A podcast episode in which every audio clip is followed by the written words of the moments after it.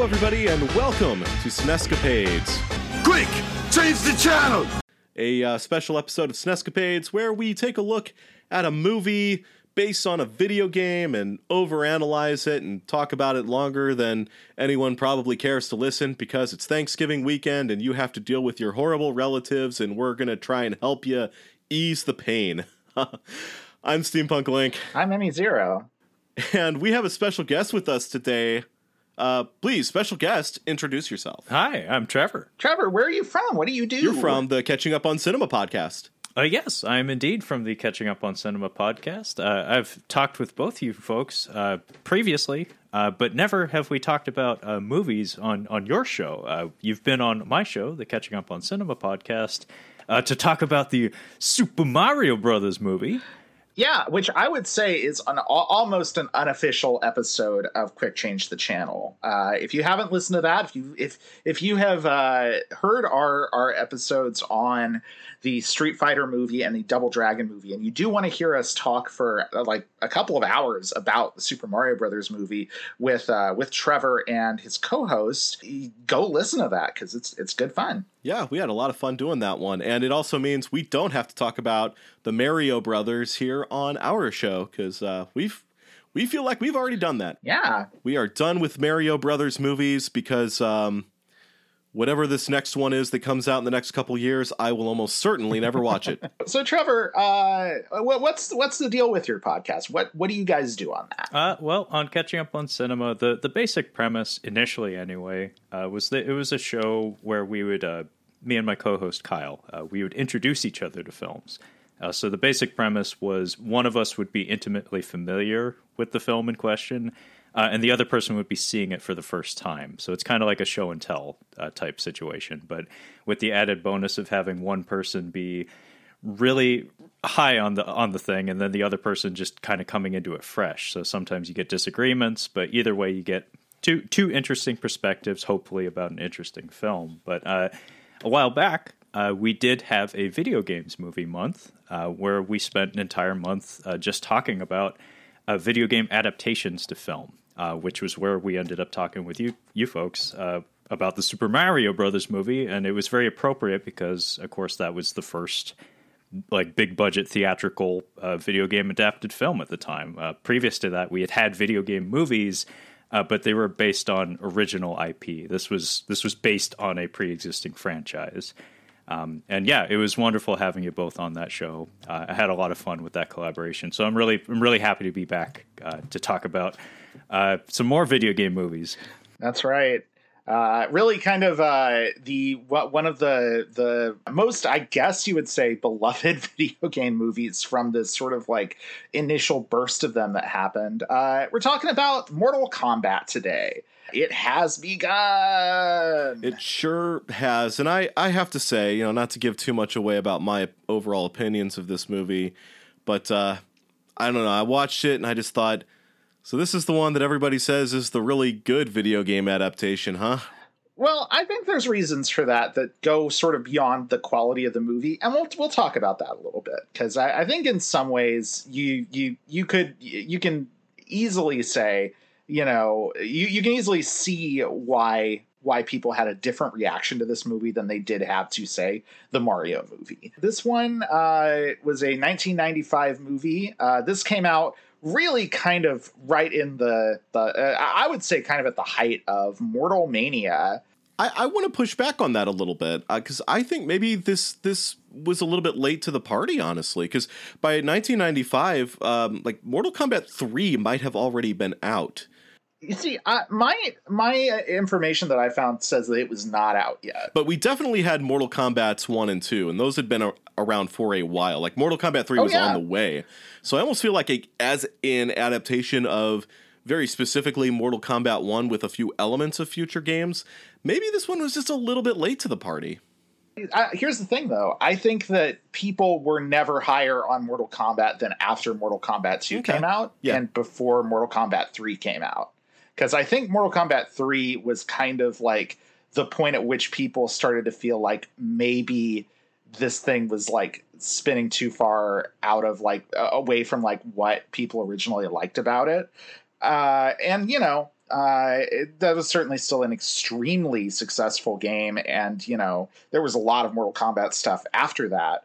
But I do think that, at least from my memory, uh, speaking, uh, you know, of my you know when I was a kid when this came out, uh, this felt like the absolute perfect time for a Mortal Kombat movie to happen. But I don't know. What do you, what do you what do you think? Uh, I Trevor? think I think you're both kind of right. Like I, I hate to be that guy who kind of tries to come straight down the middle with things, but um, oh, a centrist over here. Okay. um, but the the timing of the release, uh, I feel like it it was it was early enough to capitalize on the height of the the Mortal Kombat sensation that was going on, uh, kind of globally. Uh, but at the same time, uh, you're absolutely right, Emmy. Uh, Mortal Kombat three, I want to, I want to say, kind of represented the transition point where it's like, okay, we're we're kind of blowing things a little out of proportion. This roster is bananas, to say the least. Um, you know, we've moved quite Uh-huh. quite far away from our, our humble uh, Shaolin monks and ninjas and reptile people into okay, we have centaurs. Okay, we're doing that now. we got we got robots. We got we got a, a, a lady with four arms now, and she's got like leopard spots for some yeah, reason. precisely. And by the time Yeah. you get into like MK4, it's Yeah. like okay, we've we've kind of like pushed it too far, and we've changed the technology such that the novelty is worn thin, Yeah. worn thin. But um, I want to say the release date. I actually was looking it up while you were talking because I didn't know, but uh, it looks like Mortal Kombat 3 had just come out. Okay, okay. Um, but it was still early days, such that the release of the movie would certainly coincide with that and act as like a, a marketing synergy. Inst- That that's right because uh, there was a thing uh, which we we can't get too sidetracked talking about this, but I feel like it's worth bringing up. There's an absolutely dreadful uh, Mortal Kombat animated direct to video thing called Mortal Kombat: The Journey Begins that came out essentially as like a, a it was basically like an ad for this movie that you could that you could rent from Blockbuster. Uh, it had horrible 2D animation uh, and uh, over like really bad CG backgrounds, and it pretty much told like a worst version of the uh the first third of this movie like the ver- the, the the the parts like leading up to the actual tournament starting in about 45 minutes. And i remember it actually had uh, over its credits at the end of the, the video, um, it, it would flash these symbols, and they were the the symbols you could put in on Mortal Kombat 3 as like codes to make special things happen in the Oh. matches. So yeah, actually, this would have really quite closely lined up with with Mortal Kombat 3 coming out. So so yeah, uh, apologies. I get I, I was I was uh, I was wrong there, but- but I do think it is kind of funny too, though, that like Mortal Kombat Three sort of represented like the the series, not necessarily in decline, but definitely no longer at the absolute peak of its popularity. Even though I would argue that the mechanics for those original 2D games were never better than they were in 3 because when you really get down to it the original Mortal Kombat games, probably gonna say something kind of controversial here. They're not very good fighting games. Absolutely every character has the exact same basic move set. The only difference between them is their special moves. Mortal Kombat 3 at least introduced things like unique combos to characters, a run button. Um, so I think it was like getting more mechanically robust as a fighting game in a way that like the first two weren't. I I will actually just like straight up say I don't think Mortal Kombat 1's a very good game and I think that like if it weren't for its hook of having blood and guts and fatalities and everything, the series wouldn't have even gotten off the ground. I don't think that like it's a it's a really pretty game or, or interesting looking game until Mortal Kombat 2 when they really like polished everything up. You know, the the digitized actor sprites looked really really good. The fatalities were a lot more creative and and kind of funny in a way. Uh, they they kept putting in all these little secrets like friendship moves and secret characters and everything. No, I, I pretty much agree with all of that. I would say probably the thing that started to be a problem with Mortal Kombat 3 was that it sort of started losing the vibe a little bit. Like the whole kind of like post apocalyptic Earth thing it had going on, I think was just a little bit too far from what originally drew like me to the series. uh, to the point where I started to feel like it wasn't quite the same thing anymore. Okay, yeah. I, I think as a game, it probably is the best one of those. You know, it's it's definitely got more going on mechanically, and it's got so many characters, especially Ultimate Mortal Kombat 3, which would come out. Yeah, Ultimate later, and then Mortal Kombat yeah. Uh-huh. Trilogy, which was basically like an even more expanded Ultimate Mortal Kombat 3. Yeah, yeah.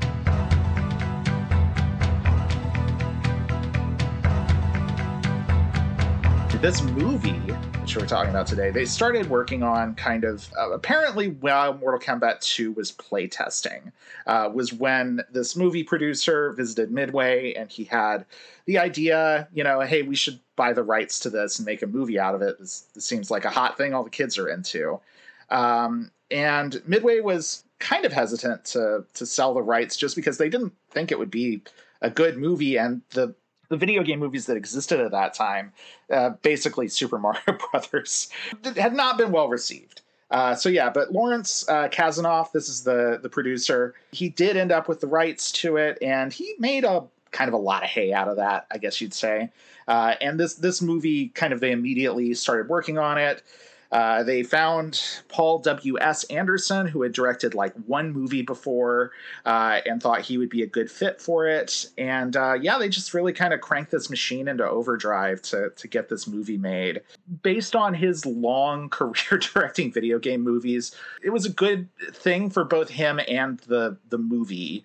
Uh, to, to have the to, to to be connected to each other because yeah i think he does have you know kind of a fun uh, visual visual style that he brings to this, and the, a kind of just just barely coherent. Uh, you know, I'll just put this shot in here. Whatever, it doesn't matter if it if it looks good or not. Uh, you know, sort of thing going on that I, I think actually does kind of benefit this movie in certain places. Yeah, uh, at times it does devolve into to what the the kids used to call uh, MTV style editing. Uh, however, I don't know if that term still applies, being as I don't imagine MTV plays many music videos these days. Um, but yeah, he has a long storied career working in the in the video game adaptation world. Yeah, most Um, of them most of them starring his wife. Yes, uh, Mil- Milla Jovovich is his wife, and uh, yes, they they work together on the set. Uh, hopefully, they have a really good relationship based on uh, how how much their uh, their work life balance plays out. But um, yeah, uh, he he kind of was the the shepherd. At one point, it almost felt like the reluctant shepherd of the uh, the Resident Evil film yeah, franchise. he kind of stepped back from that for for a little while, and then kind of went back to it and like fully embraced it. Directed like three of those things in a row. Yeah. Yeah, he tried to take some steps away from the video game adaptation stuff, but you know, every time he thought he was out, they pulled him back in. Every time he tries to get away and do something new, uh, the, the, the spear of video game movies gets thrust into his chest and shouts, Get over here. That's right. And he's yanked back violently. That's right. Yeah. I mean, it's funny though, because like some of his better movies, in my opinion anyway, have been non-video game movies. Well, I mean, like Event yeah, Horizon is Event the big Horizon. one. I was gonna say Event Horizon is a really fun, really nasty sci-fi horror movie that that he made, and uh, you know, like I uh, I am glad that he was able to make that movie instead of doing like. I don't know, a third Mortal Kombat or something, or whatever else he would have been working on if he had been doing video game movies then. And um, yeah, and he's still at it. He did the Monster Hunter movie, which came out just, uh, I guess, was that this year or was that 2020? I cannot remember now. Uh, that was 2020. Yeah, and uh, I saw that. It's like half of a fun movie. Uh, it's like half of a fun movie, and then it just sort of stops. Yeah, I'm kind of surprised actually he wasn't tapped uh, to do the the remake or the the, the reboot of Mortal Kombat. I know. It seems like he would actually still be in like the the right space to do that. Uh, have you guys have you guys seen that movie? Uh, we're not going to talk too much about it here because I think that that might be fodder for a, a later episode of this show. But have you, have you guys seen the 2021 Mortal Kombat movie? Uh, yes, uh, we I have seen it a couple of times. I, I reviewed it for catching up on cinema, and it's funny actually. Uh, Mortal Kombat movies we've we've reviewed uh, Mortal Kombat, Mortal Kombat Annihilation, and Mortal Kombat 2020 or 2021. Um, they all ended up being kind of the longest episodes we ever did. Um, the, like Mortal Kombat 95 was like a three hour episode, but um, Wow. Mortal Kombat 2021 was uh, it was very not good. Um, it, it It was very not yeah, good. it was very not good. yeah, I I actually have not seen that movie, and I think my knowledge base of Mortal Kombat 2021 actually comes from listening to your episode about it. Um, because I I remember distinctly that is where I discovered that like characters like Nitara and Reiko were in the movie, and I was like, wait, what? And then it dawned on me, oh wait a minute, this is a Mortal Kombat movie. They need people to kill off, so that's probably what their role was in the movie. Yeah, if you're It- going to it advertise your is. film on the strength of fatalities, you're going to need some cannon fodder, and it may as well be the likes of Nitara and Reiko. Uh-huh. I'm shocked uh, Hsu Hao wasn't Oof. among that list because uh, Ed Boon himself seems to really hate that character. I mean, the the character design. You just look at him like if you're to to point at a whole crowd of Mortal Kombat characters, it's like, oh yeah, he's got to go. yeah like I, honestly, mean, I, I will say like the, the whole like ps2 era of mortal kombat like there were some interesting ideas there but they did not come up with a single interesting character w- except for like maybe Bo' Rai Cho they do name drop Bo Show in the, the in the 2021 movie, so uh, it is possible that uh, that guy could show up in a sequel to it. all right well i'm looking forward to that aren't aren't we all? Aren't we all? Do we want to talk about our own personal experiences with mortal kombat before we like really jump into the movie proper uh 20 minutes into this episode? Trevor you're our guest. Why don't you start? Uh, so I'm I'm of the age range that I I was very much on the ground floor uh, for the all the Mortal Kombat hype. Uh, I remember all the the hype in the arcades and all the uh, uh, the playground chatter at school about all the fatalities and all the gore and um, when the home ports uh, for the first game were coming uh, to the consoles that would be the Sega Genesis and the Super Nintendo. Um, and personally, for me, uh, in in the early days of the franchise, and honestly, to this day, uh, I've I've never been like a, a hardcore fan of Mortal Kombat. There there was interest there, more curiosity because of you know the blood and guts aspect of the presentation, um, and some of the iconography, like the the Shaw brothers kind of aesthetic they had going in the earlier games uh, that had Emmy had pointed out, kind of got diluted a little bit by the time you got to the third game, um, and then heading on into the later chapters. But early on, yeah, I was more curious uh, with the franchise. I think my brother purchased the first game for the Super Nintendo, or or convinced my parents to get it for us. That was the one that had uh, the sweat instead of the blood. Yeah, there- yeah, there's some real sweaty people real, real, on that island. real sweaty ninjas. but um, I think he returned it uh, within like a week of, of receiving it uh, because he he figured out the the AI aside, like with the exception of Goro, all he was doing was sweeping people repeatedly. And the computer couldn't really get beyond that. And then I was incompetent at the game because he wouldn't teach me how to play. So he was just like left with like no way to derive enjoyment from playing this, you know, competitive versus game. So he was like, I have Street Fighter 2. I'm I think I'm just going to keep playing Street Fighter 2. So that's what we did. Like we held on to Street Fighter. In fact, I still have the same cartridge from back then, but Mortal Kombat uh, never really took up residence in our home aside from that. Like MK2 I think was just a rental, and uh, that was like the big one in the arcades that I remember. MK2, everybody always crowded around the cabinet for that one. MK3, not nearly as much, but MK2, that was always the one you had to fight just to get on the thing, and then you'd end up inevitably getting paired up with someone who, you know, had already dumped like fifty dollars into the thing and had learned all the moves and all the exploits and stuff, and would they just mop the floor with you. So uh, going through a few of those experiences, it kind of teaches you that it's like, you know, I I think I'd rather go play something else. It's like I'd ra- I'd rather not get my butt kicked in two seconds. I'd rather play something like Bubble Bobble that I can like extend a, the life of a quarter on or something. Um, but yeah, Mortal Kombat in the early days, it was a phenomenon. It was super popular. Everybody was talking about like all the kids my age and stuff. And I think I think the timing of the movie release, coming back uh, to the release date of this this film, Mortal Kombat '95, I think it really was kind of perfect because at this point, I think we'd had maybe a season and a half of Power Rangers on TV. Uh, we'd been kind of immersed in in the Ninja Turtles world since the since the mid to late '80s. Like ninjas and martial arts were really really popular, um, so it, the timing was very very right for this movie to come out, and the hype surrounding it was was massive. Like the my brother always points out that they had kind of like a an Alien 3 style early promo for the movie. It was just kind of like two unnamed martial artist extras going at it with like the Mortal Kombat, like Mortal Kombat. And it's like that's all you need, man. Just the promise of people hitting each other and that. Just that music cue and like all like all the kids were super hyped about it. And then when it came out, like it was fine. Like like I, I don't remember anybody like being totally over the moon about the movie in 1995, but nobody was unhappy with it. Um, like not like Super Mario Brothers where we just just pretend it didn't happen. Even as kids, it's like, yeah, I like I remember being at the grocery store and just like pointing, like going like through the shelves and whatnot. And, like my mom's like, "Oh, they have a Mario Brothers movie. You want to rent that?" It's like, no, I'm good. it's like you haven't seen it before and it's new. It's like, yeah, I'm good. um, but these days, uh, I don't know. Mortal Kombat continues to be a curiosity for me. Uh, I I end up picking up the the newer games in the franchise on like Steam for like pennies, like years after they've already been out. So I I've played MKX, I've played MK11.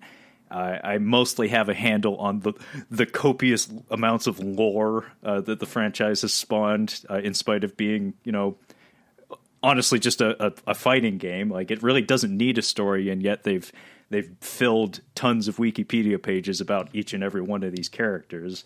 Uh, very few of whom I can be bothered to care about, but uh, I have a similar relationship, I guess, these days to, to Mortal Kombat that I do to like superhero comics. It's like I don't read them, I don't actively play them, and yet just through osmosis or something, I just seem to know a lot about them. Well, yeah, with so many characters, it is a really cool series to read and or write a wiki about. Well, and then you have the problem with with a fighting game franchise where it's like have you ever tried to have either of you ever tried to read like a wiki wiki for a Street Fighter character? I have, yeah. It's a- I've read all of It's a nightmare. it's it's rough. Yeah, I've read I've read so much stuff about Cody. I've tried to figure out his whole deal uh, in relation to the various series he's in. Um, yeah, I mean, even even like like Vega or Bison or any of those folks, like, yeah, it's no like the the fighting game series. This is a real sidetrack. Fighting game series that I do not really play at all, but that I am kind of like fascinated by the lore of is Tekken. So like every once in a while, I'll go and like read about what like King has been up to from Tekken in the most recent games. It's like, man, that dude's life is weird. How many orphanages has he founded over the past several decades? so many, so many. Yeah, to have the life experience of a of a fighting game character, it's like, all right, I've I've you know accomplished so much, and uh, how old am I? Oh, I'm like 25. Am I still 25? Eight years later, I might yeah, be. they Uh, they kind of play by the Marvel playbook where it's like, when did that happen? When did Street Fighter Two happen? Oh, about five years ago. It's Right, the sliding scale of time, yeah. And, and the worst part about fighting game wikis is is the the continual problem of which ending for which character is quote canon. Like Yes, who who beat yeah. whom Yeah. when? it's like I don't know. None of, like none of this may as well have happened because we can't agree on any of it. It's like we have a couple of constants. It's like Uncle Ben is dead and Sagat has a scar on his chest. That's it. Everything Yeah. else is very fluid. Now, one thing that I think is pretty helpful for Mortal Kombat, uh, for the Mortal Kombat movie, uh, is the fact that it came out after Mortal Kombat 2. So there was a definitive winner to the tournament from the first game, and it's Liu Kang. Because I feel like that saves them a lot of trouble with trying to like figure out which one of these people needs to be like the actual main character here. It doesn't really help that much because Liu Kang has like five different motivations and it changes like multiple times within certain scenes, uh, just sort of randomly. But uh, it is nice that they are at least like, nope, this guy's the chosen one. He's the one who's going to have the big final showdown with the bad guy. Yeah, So yeah. Actually, like not to jump the gun entirely, but one compliment that I can pay to this movie, regardless of the quality of the film itself, one one thing I think is really important to note about this coming out in 1995 and about it being successful is that uh, one of the coolest things this movie does is it kind of clarifies or, or like crystallizes some of the identity of the franchise to some extent because like we certainly moved past this era in the franchise like especially in the PS2 era that we had mentioned earlier that kind of got a little hairy. But um, now that we're back to MK11, which is very explicitly paying homage uh, to the earliest games in the franchise, uh, a lot of the iconography and a lot of the characterization can be tied back mostly to this movie rather than any of the games. And it's just because this thing was pretty successful and has a pretty s- significant cultural footprint. Yeah, like Kano, for example. Precisely. Kano is Kano going forward will just be the Kano from this movie. Yeah, the voice, like his accent. I, I don't think he was intended to be an Aussie uh, from day one. It's just like we got this guy. Sometimes he Yeah. plays Aussies. I, I guess forevermore, Kano's going to be from Australia. Yeah, and I mean, I think it kind of works. Like I will say, I think that's one thing the movie really nailed was getting a good identity for Kano that stuck, and uh, and yeah, I, I do like how uh, the actor who played him. Um, let me look up his name really quick. he tried to sell me uh, m- uh, wet mops back in the day. Uh, his Trevor Goddard is his name. Ah, okay, And yeah. yeah. he used to do these commercials where he'd show up in this this poor this poor woman's kitchen, and a a, a dang kangaroo would be tra- traipsing mud through her kitchen, and, and then Trevor Goddard would have to show up in his Steve Steve Irwin shorts. You know, so, so here's something absolutely hilarious that is um it's on the Wikipedia page for this movie, so take it um, with a grain of salt, maybe. But according to this, uh, he was actually trying to do a Cockney accent, and What? yeah, and everyone misinterpreted it as Australian. So that's why Kano's Australian. it's because it was supposed to be a Cockney accent. because he utterly failed in his acting job. he did such a bad job Took the that words right out of my that mouth. he actually did a good version of another accent. Well, and as at case in point, that uh, that commercial that I'm referencing, like apparently this became his thing. like he would forevermore be the the Australian guy, the the like questionable Aussie. Where it's like, is he? I don't Is he? actually know. Emmy, did you want to talk about Yeah. your Um, experience? yeah, sure. I, I think I've already talked about it a little bit in other places, but I was I was pretty uh, pretty big fan of Mortal Kombat. Uh, you know, I was riding the the hype wave just like everybody else. Um, like Trevor mentioned, the schoolyard chatter about this game was like huge. Like everyone sharing secrets and talking about like different things you could do in the games, and like then like going to the arcade and trying them. And sometimes they were true, and sometimes they weren't.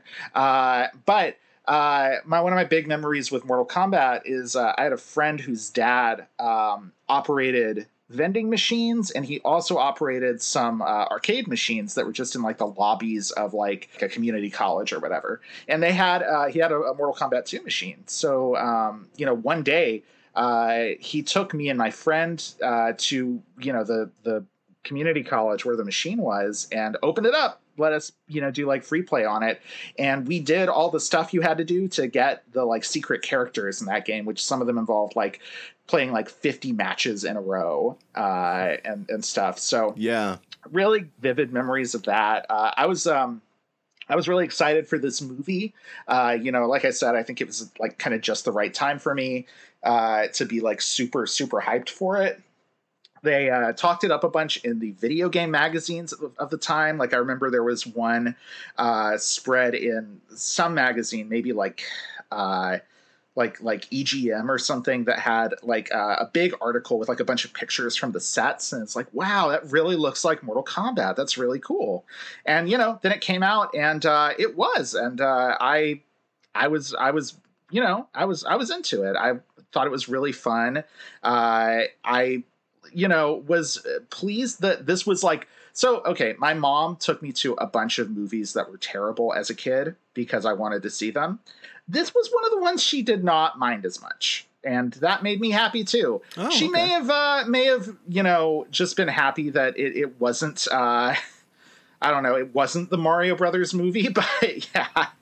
You know, Mortal Kombat 3, as I kind of already mentioned, was kind of where it started to lose me a little bit. And then I never played 4. Uh, I did not like the look of that game with its really ugly 3D characters. I was kind of like just played out on Mortal Kombat as a thing at that point. And then, yeah, I kind of started to get back into it in like the PS2 era, even though those, those games were a little dicey, but they were also fun and they had a lot of cool. They had like the the, the, the PS2 games were really where Mortal Kombat started to take the like smorgasbord of content approach. So they had weird stuff like you know puzzle games and like a kart racer and and you A know stuff racer, like that. yeah. It had all the stuff with like the the extensive amount of like unlockable things, and that was all really cool to me.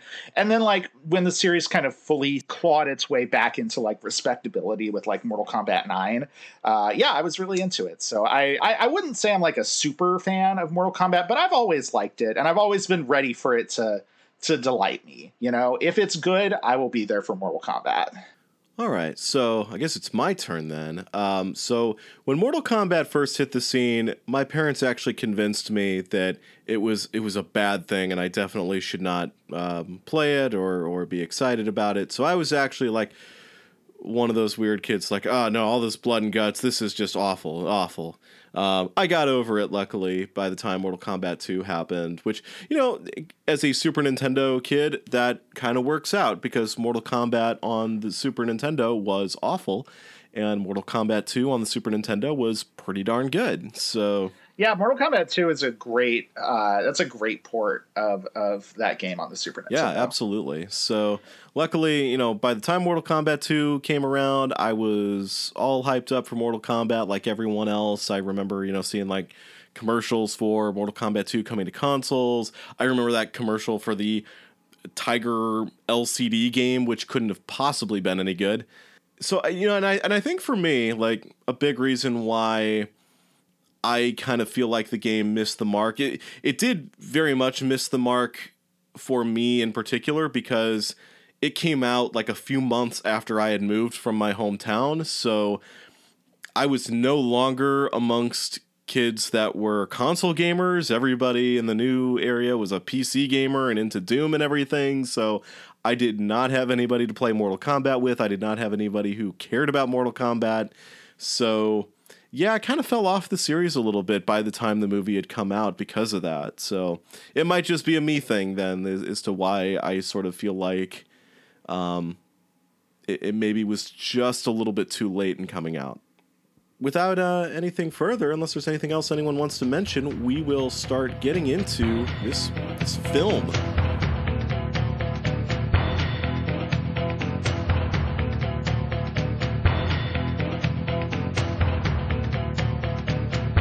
So this film, uh, it kind of breaks down pretty cleanly into three parts. We're gonna we're gonna kind of talk through those as they come. Um, so let's start at the beginning, and uh, we start with some scenes that kind of introduce our three main characters.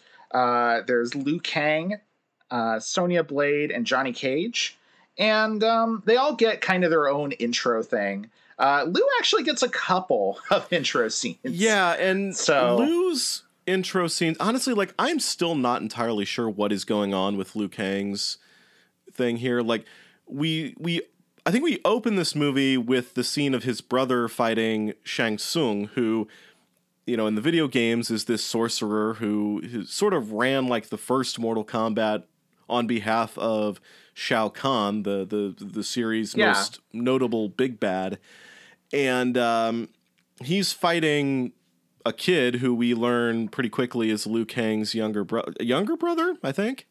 Yeah, yeah, younger brother, I think is, is the implication. Yeah. Now, Liu Kang did not actually witness this fight the way we're sort of meant to believe from this dream sequence, right? Like Shang Tsung looks at the Uh, camera, no. points and says, "You're next," and then kills Liu Kang's brother. But like, th- this is just like him, I guess, imagining it's like a pro- what the fight was. it- it's it's so it's one of two things. I think either it could just because he's he's already received a telegram, which we see after he wakes up from the dream, uh, a really funny telegram from his his grandfather that's like, Liu Kang, brother dead, return home.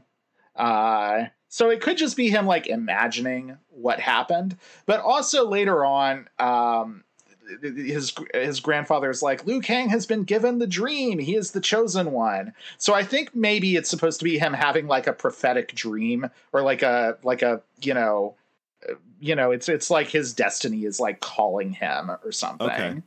So can we also talk about after Liu Kang has his nightmare and he wakes up? Where is he? Looks like he's in the Ninja Turtle sewers because everything's concrete, underground, really and very green, green. yeah. Yeah.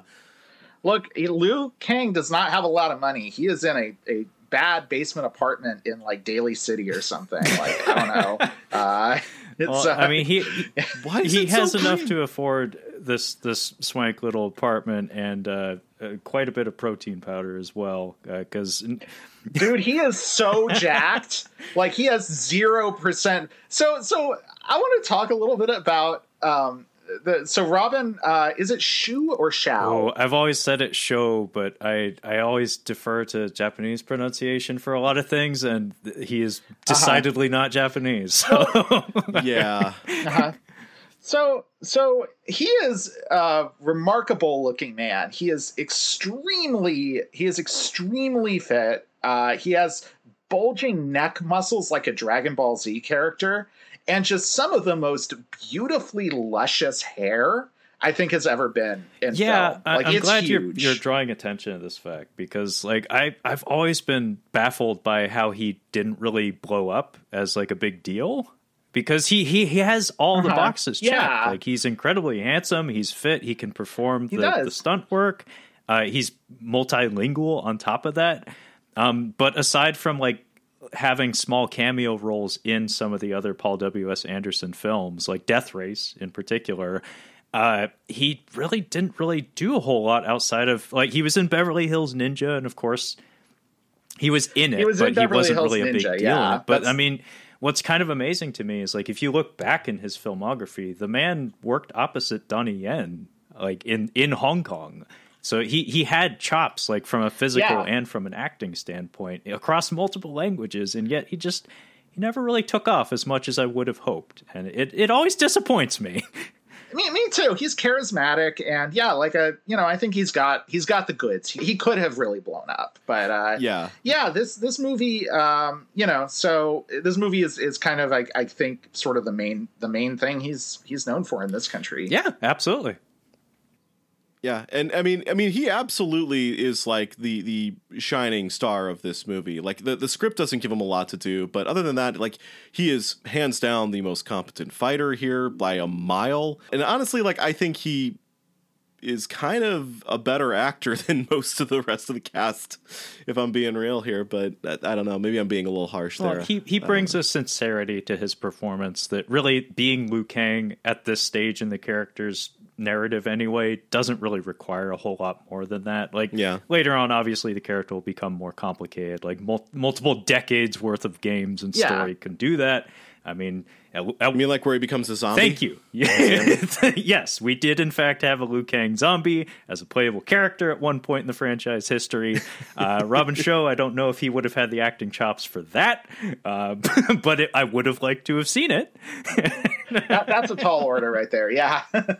yeah, so so we've got Robin Shou as uh, Liu Kang, and then we um, I'm trying to think. Do we see Johnny Cage next, or do we? No, next is Sonia. Sonya, okay. Johnny's the last one. Um, so we get Sonya's intro next, where she and Jax and some other members of uh, and this is this is uh, Bridgette Wilson as as Sonya uh, is a a special forces soldier, and they are just like they're just causing i think they're just causing trouble in some hong kong nightclub looking for kano. Like they're like barging through you know with like guns drawn barging through like a crowd that's dancing.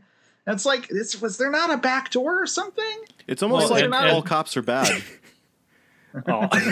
well, and just the number of random people that just get hit with the back of a shotgun in the scene. like they're just raving, they're just dancing, and then I, they, nobody has any weapons drawn at this point. They're just vibing, and then this lady rolls up with a shotgun, just bashes them in the back of the head. And and one thing about this movie is that the sound effects are are very explicit. Oh, yeah. Like anytime anytime anybody gets a little love tap, it's like whoosh, it's like an Indiana Jones thwack. Yeah. And so all these hits, like even though they look fairly light, like the sound is just deafening, such that it's like, oh my god, I think she just brained that dude. yeah But no. one thing I wanted to point out in the scene is that, um, and this was this was something that they most certainly, I believe, tried to address like right out the gate um, with the marketing for Mortal Kombat 2021.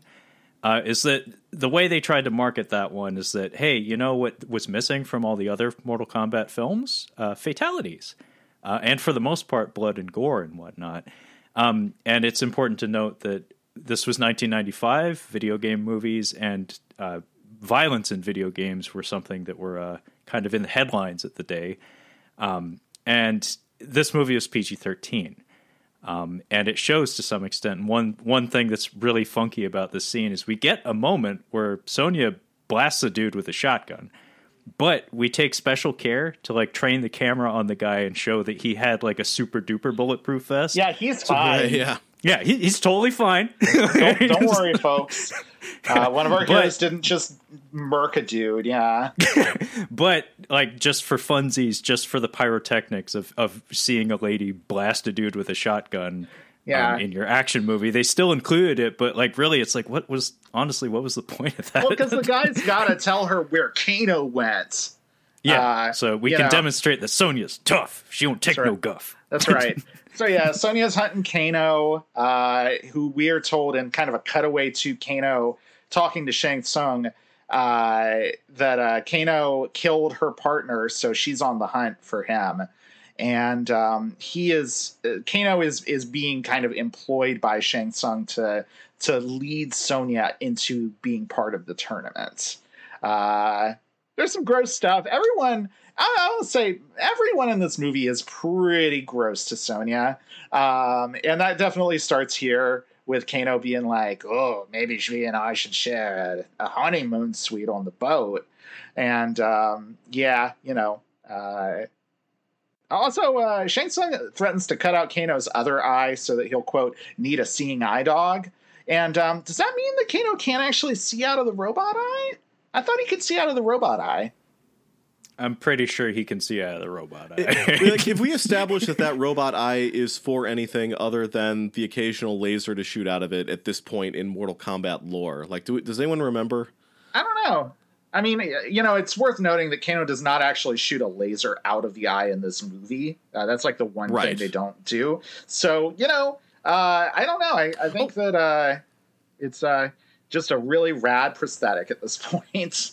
Yeah, I guess now that I think about it, he hasn't actually shot anybody with a laser out of his eye yet because he wasn't even in Mortal Kombat 2, except in the except in the background of uh, Shang Tsung's lair. it's true. yeah, he, he was just tied up, and yeah, his fatality in the first game was the heart rip. So uh, I don't think he did anything with the eyeball until what the third one, maybe. Yeah, I think so. No Kano ball in this movie, by the way. That's something that they probably should have figured out Oh, with the wire yeah. with the wire team. Yeah, Yeah, no, that's true. That's true. They managed to do the bicycle kick. They they couldn't do the Kano ball.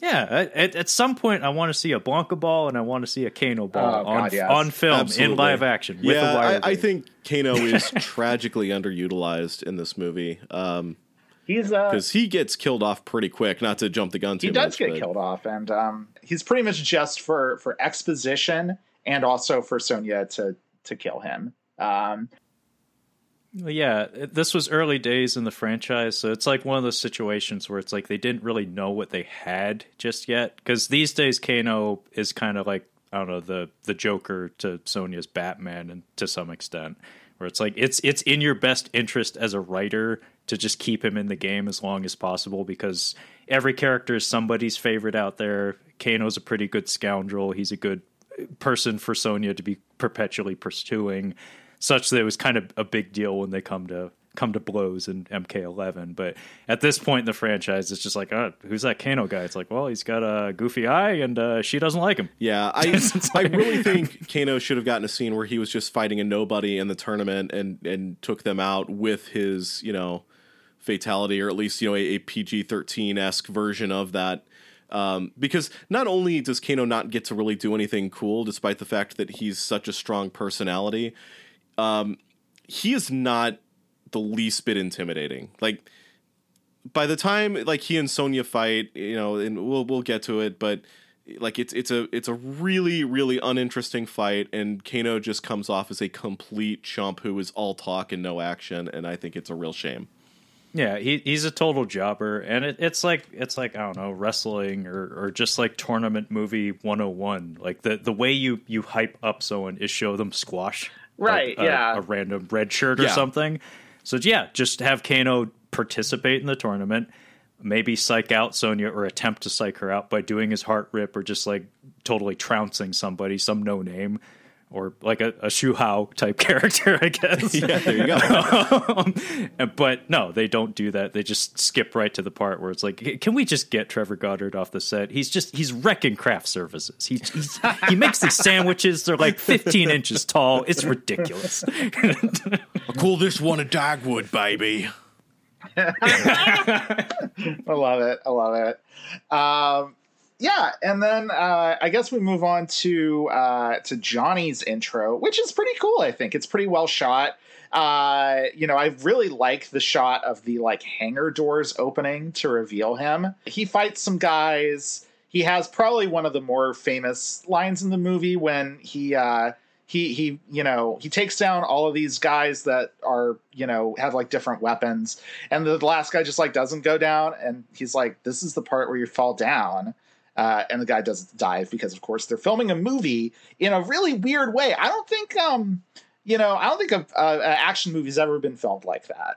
Uh, it's uh, Not until Mortal not Kombat. until Mortal Kombat. A, a single continuous take where you just run out the whole the whole choreography of the fight scene with no visible cameras. And uh, it's almost like you know this has an almost like a Roger Rabbit effect, right? It's like the first like five minutes of like Roger Rabbit, where it's just like a cartoon, Yeah. and Oh, then yeah, yeah, and, the- then, and, the skit then, with and then the we baby, like yeah. cut to like all to, to you know somebody else cut, and then suddenly there's all this like film stuff there, and the dude walks off. That's exactly what this scene is. I almost wish they had leaned into that harder, like have a much more clear delineation between like where they're fighting, like have them fight like somewhere and then like pull out, and it's a very obvious set where it just feels like they're filming on location. I think if they had a set, it would have been a lot more effective and maybe like kind of a, a better gag. But I don't, that's a minor nitpick. So Johnny's whole thing, Johnny's problem that he is going to solve by getting into the tournament is that everyone thinks he's a fake. Thoughts on this? I mean, I don't know if we get a good idea. Like they say, What is the problem here? He's an actor who's in movies. Obviously, the Uh, stuff he's doing isn't like really wrecking dudes, but yeah, I, I want to say this was a rip from the headline situation. it was okay.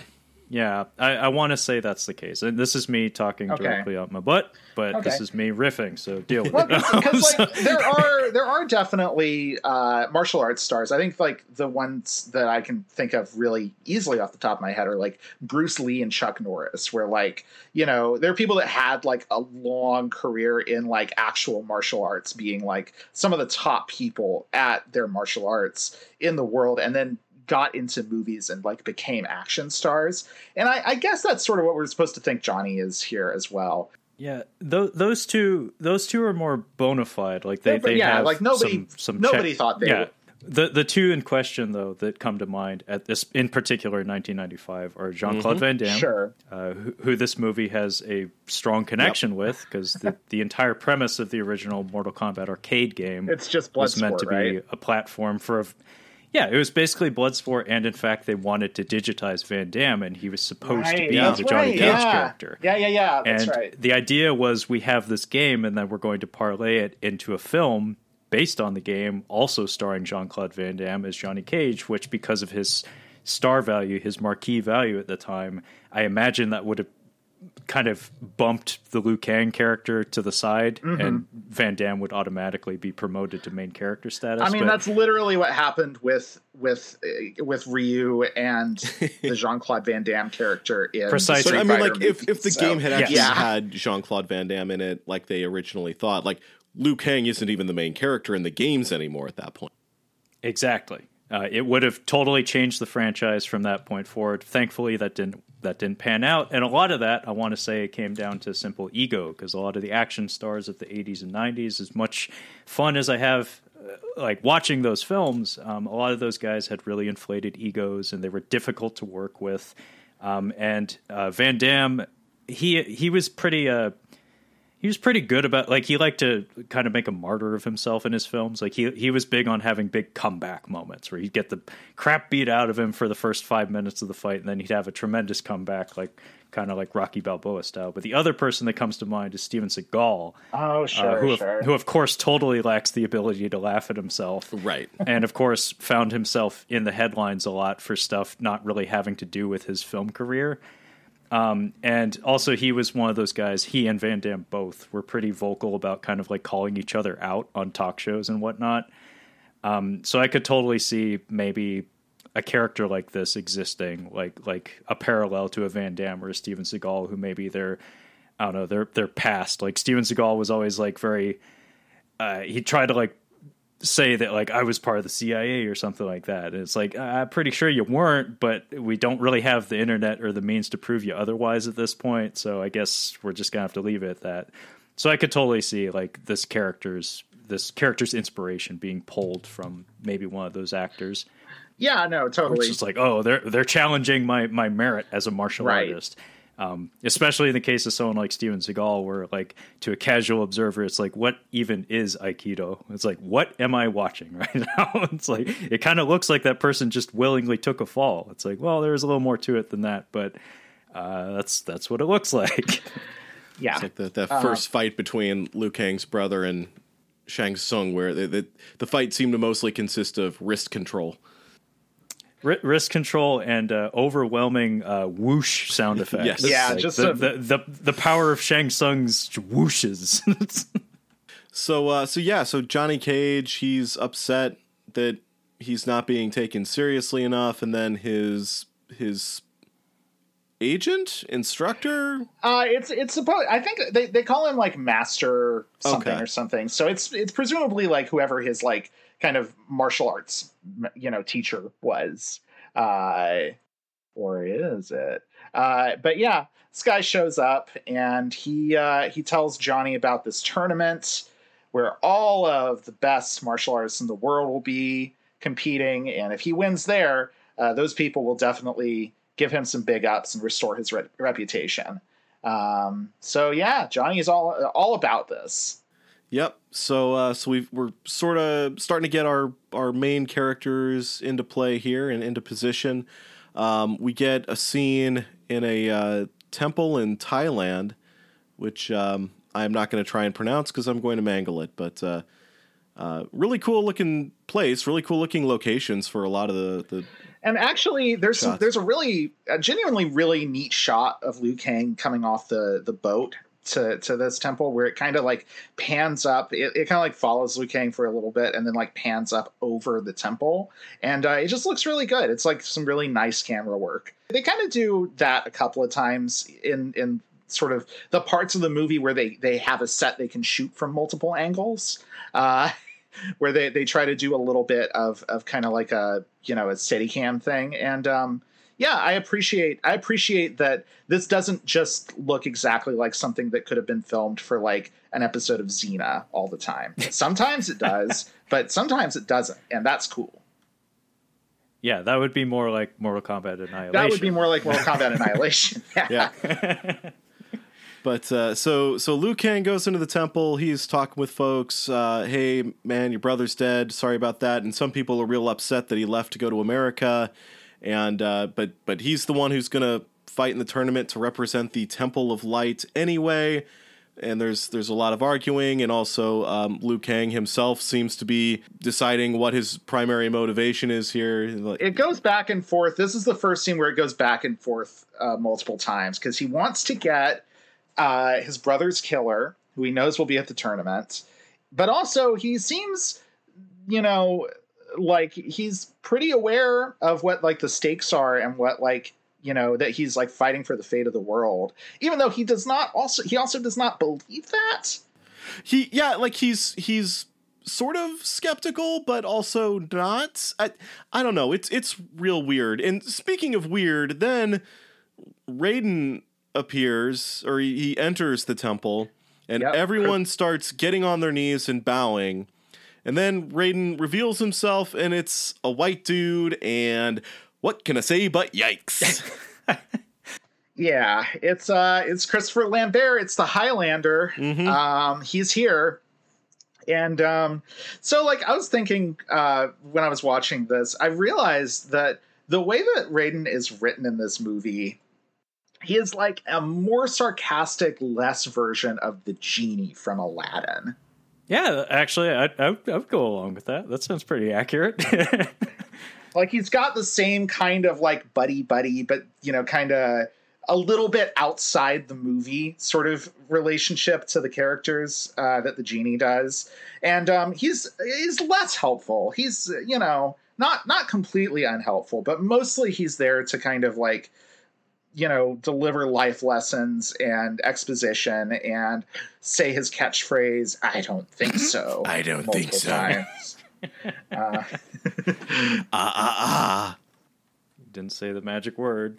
there we go Is this movie better or worse if Robin Williams is playing Raiden? Oof. Uh, I mean, I don't think Robin Williams, like ball of energy that he was, especially around 1995, I don't think he would be able to play a character like this that just kind of hangs out on the sidelines. He would just have to interject. Uh, yeah, that's true, yeah. Like they just have to Yeah. cut around him. So there'd be fight scenes, and you can clear, you can plainly see Robin Williams like thrashing around and making crazy faces and sweating up a storm on the sidelines while complex martial arts choreography is happening in the foreground. Right, But they just yeah. drop his audio out.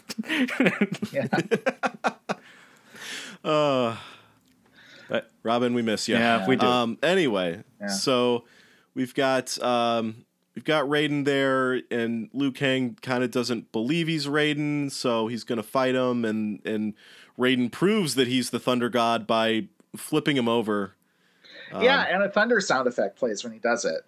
Uh, Yeah. and then and then Raiden's eyes get a little kind of plasma ball twinkle in them. feel like you could have Um, just done that first, and that might have been more convincing, but okay.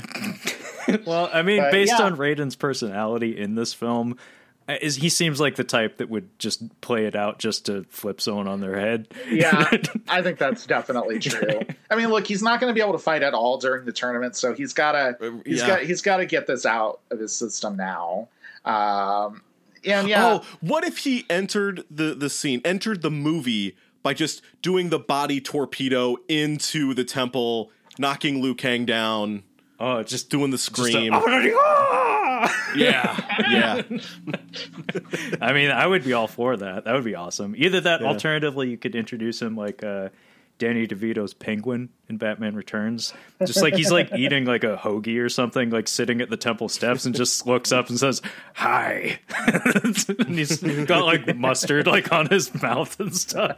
Just the most unglamorous introduction to a godlike figure. Like, yeah, I believe people could have some trouble trusting that this guy's actually the god of thunder and lightning. And yeah, this also introduces uh, the third major kind of motivation for Liu Kang is that he is uh, he feels responsible for his brother's death.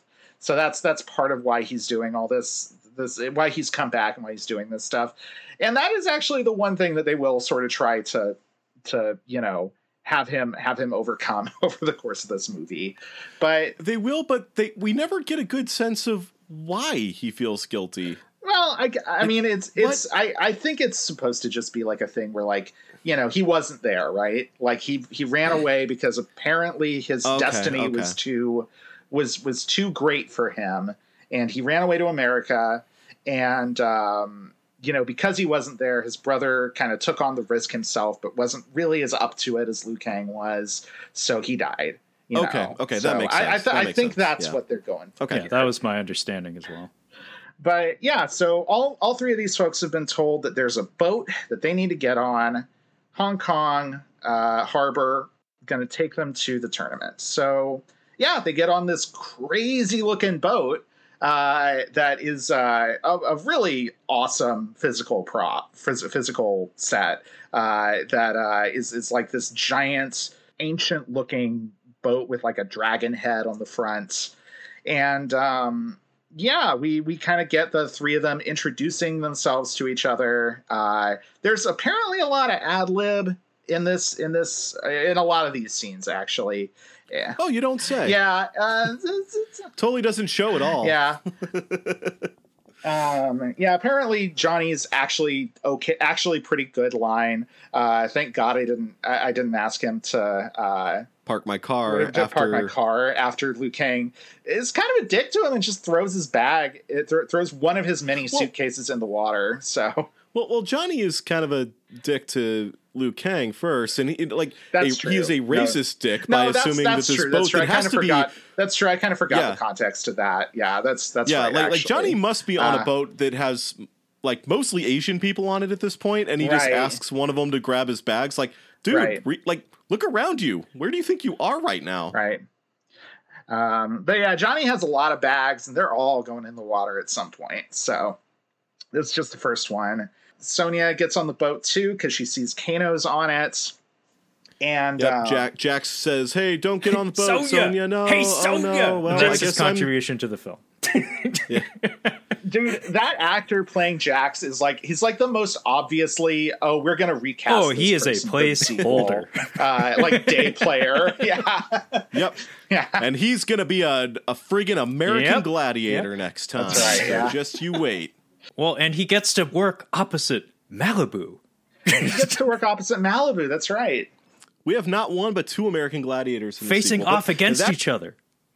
But that is that is another. That's got to be another episode because uh, I've got some things. I, I could go on about that movie for a long time, but we, we got to stick to this one. Yeah. we, we are we are like barely like well, fifteen gonna, minutes into this it's, movie. It's gonna speed up soon, I think. yeah,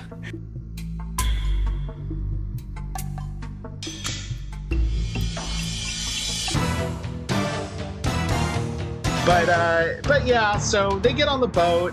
Um, they meet each other. They go down into what I think is one of the arenas from the game. It's the the acid baths, right? Um, there, there's a bunch of different places in this movie where they kind of just walk through an area that's clearly modeled on a stage from one of the games, but don't actually fight in it. they don't fight in it. it Um. But yeah, they go downstairs. Um, Shang Tsung comes out. He's creepy at Sonya, and then he introduces what were probably two of the probably the two most popular characters from Mortal Kombat: uh, Blue Ninja and Yellow Ninja. Scorpion and Sub Zero. They uh, they are not.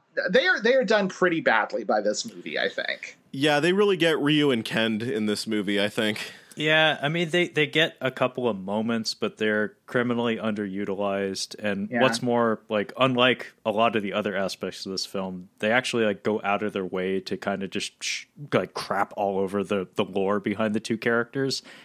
Uh, like it's not the case with most of the other cast members, but for whatever reason, Scorpion Yeah, and. Sub Zero kind of get the shaft in this this film. But thankfully, like I'll defend Scorpion's contribution. Sub Zero not near. Oh no, no, not at all. I think I think the, the that Scorpion's fight with Johnny Cage actually has some very cool, um, very fun, Yeah. like Sam Raimi type, uh, you know, uh, gags in it. Um, and you know, I like that a lot. But yeah, the Sub Zero stuff is is rough. Shang Tsung basically is like like they're mortal enemies, but they're both slaves under my power, um, which is the thing like kind of hand waving why those two characters don't have any like conflict here. Uh, Raiden shows up. He does some lightning, and then he delivers some more exposition. And this is the point where Liu Kang is like, "Wow, he really is Raiden." It's like, "Yeah, dude. Yeah, did you see the thing with his eyes before? Like, yeah, it's, it's definitely Raiden." Raiden like lays out the whole deal with the tournament and the the stakes of the tournament that like the um the Emperor of Outworld will be able to to invade Earth if he wins another installment of the tournament. So it's uh it's on it's on you three guys right here to make sure that doesn't happen. Honestly, I debated even So- telling you this because I was like, "Oh, is this going to put too much pressure on them?" Because like, if they just think it's a regular tournament, maybe they'll actually do Yeah, better. need- but now it's like really, really You stressful. need to get a and- scene of Ah, Raiden don't like know. hanging out in a corner talking to himself, just like oh, Hindsight's God, what twenty am I twenty. doing? why, why do I sound like Christian Bale's Batman all of a sudden? they did not take that well. but yeah, he, it's basically it comes down to fate. Like that's that's kind of Liu Kang's deal is that he is quote the chosen one. Um, and in fact, the reason he was he went to the temple was like they even say like he had the dream, which is like what what dream? He dreamed of his brother getting murdered. Right. That's that's the dream that signals it's time for him to go beat up I Outworld. like somebody else to raise their hand, like I also dreamed my brother getting murdered. Shut up, you don't matter. yeah, it's like you're not the guy with the good hair. right. Yeah. Yeah, but um, yeah, basically Raiden is telling the three of them that it's down to fate. And it's like there are other participants in the tournament. Uh, only difference is they're not as good looking as you three. Right. Yeah. It's like you guys have strong protagonist energy, so it's gonna be one of Which you. I, I feel like if you're being told by a god that one person is fated to win this tournament, and you are not that person in a tournament that it, you do die if you lose y- one of your matches, I feel like that maybe you know you you lose a lot of incentive to to keep participating in that tournament. I might be like, okay, I don't know if I'm gonna stick around. Then it sounds like you're telling me I'm gonna yeah, die. but they're already but they're already on the boat, and the Lagoon show Yeah, from guess. It's- Halloween Horror Nights at Universal Studios is happening in the sky above them right now. So yeah, it, it's literally a, a black curtain with pinholes in it. uh, there's skulls. There's like a snake crawl- crawling through some bones, um, and yeah, uh, that means that they're they're in it. There's no going back. Um, also, this scene has Raiden going, "It has begun," and then we cut it directly to Shang Tsung uh, standing in the middle of all this, like you know, rear projected junk also going, it has begun. Like just back to back. It's like, yeah, I guess it has. You got two guys saying it's it. never explained. It's never explained in the film what has No. begun. I want to say this was probably like explicitly a trailer oh, shot. oh, definitely, definitely. Like it has no bearing on the plot. It contributes nothing. We even get like a silhouette of Shao Kahn. For yeah, that's reason. right. There is a silhouette of him in, in with all the other imagery. But but the timing for the trailer is fantastic. So I don't blame them for shooting it and including it in the film. But like really, if you scratch your head for a second and think like, hang on, what what just happened? Like he farted some ghosts and seems really proud of himself. Look, he's been trying to pass those ghosts for like a week. Uh, it's it's a huge relief for him.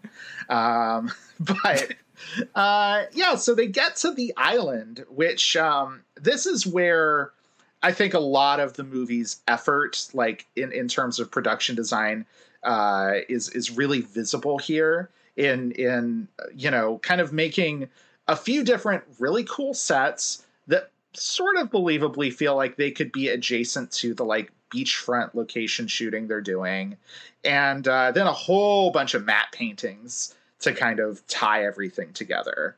And um, I gotta say, uh, I I think it looks good. I I miss this era of special effects.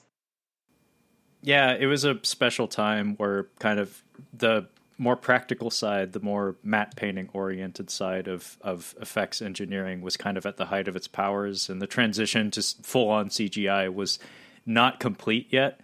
So those master crafts people were were able to put forth their best effort um, during this transitional time period in the industry. But yeah, some really really awesome production design in this movie. Some decent some decent like impressionistic lighting, like with the the green uh, bathed sequence with Liu Kang. Not really entirely sure what that was intended to convey. Right. Um, but yeah, some of these matte paintings though that like extend the sets.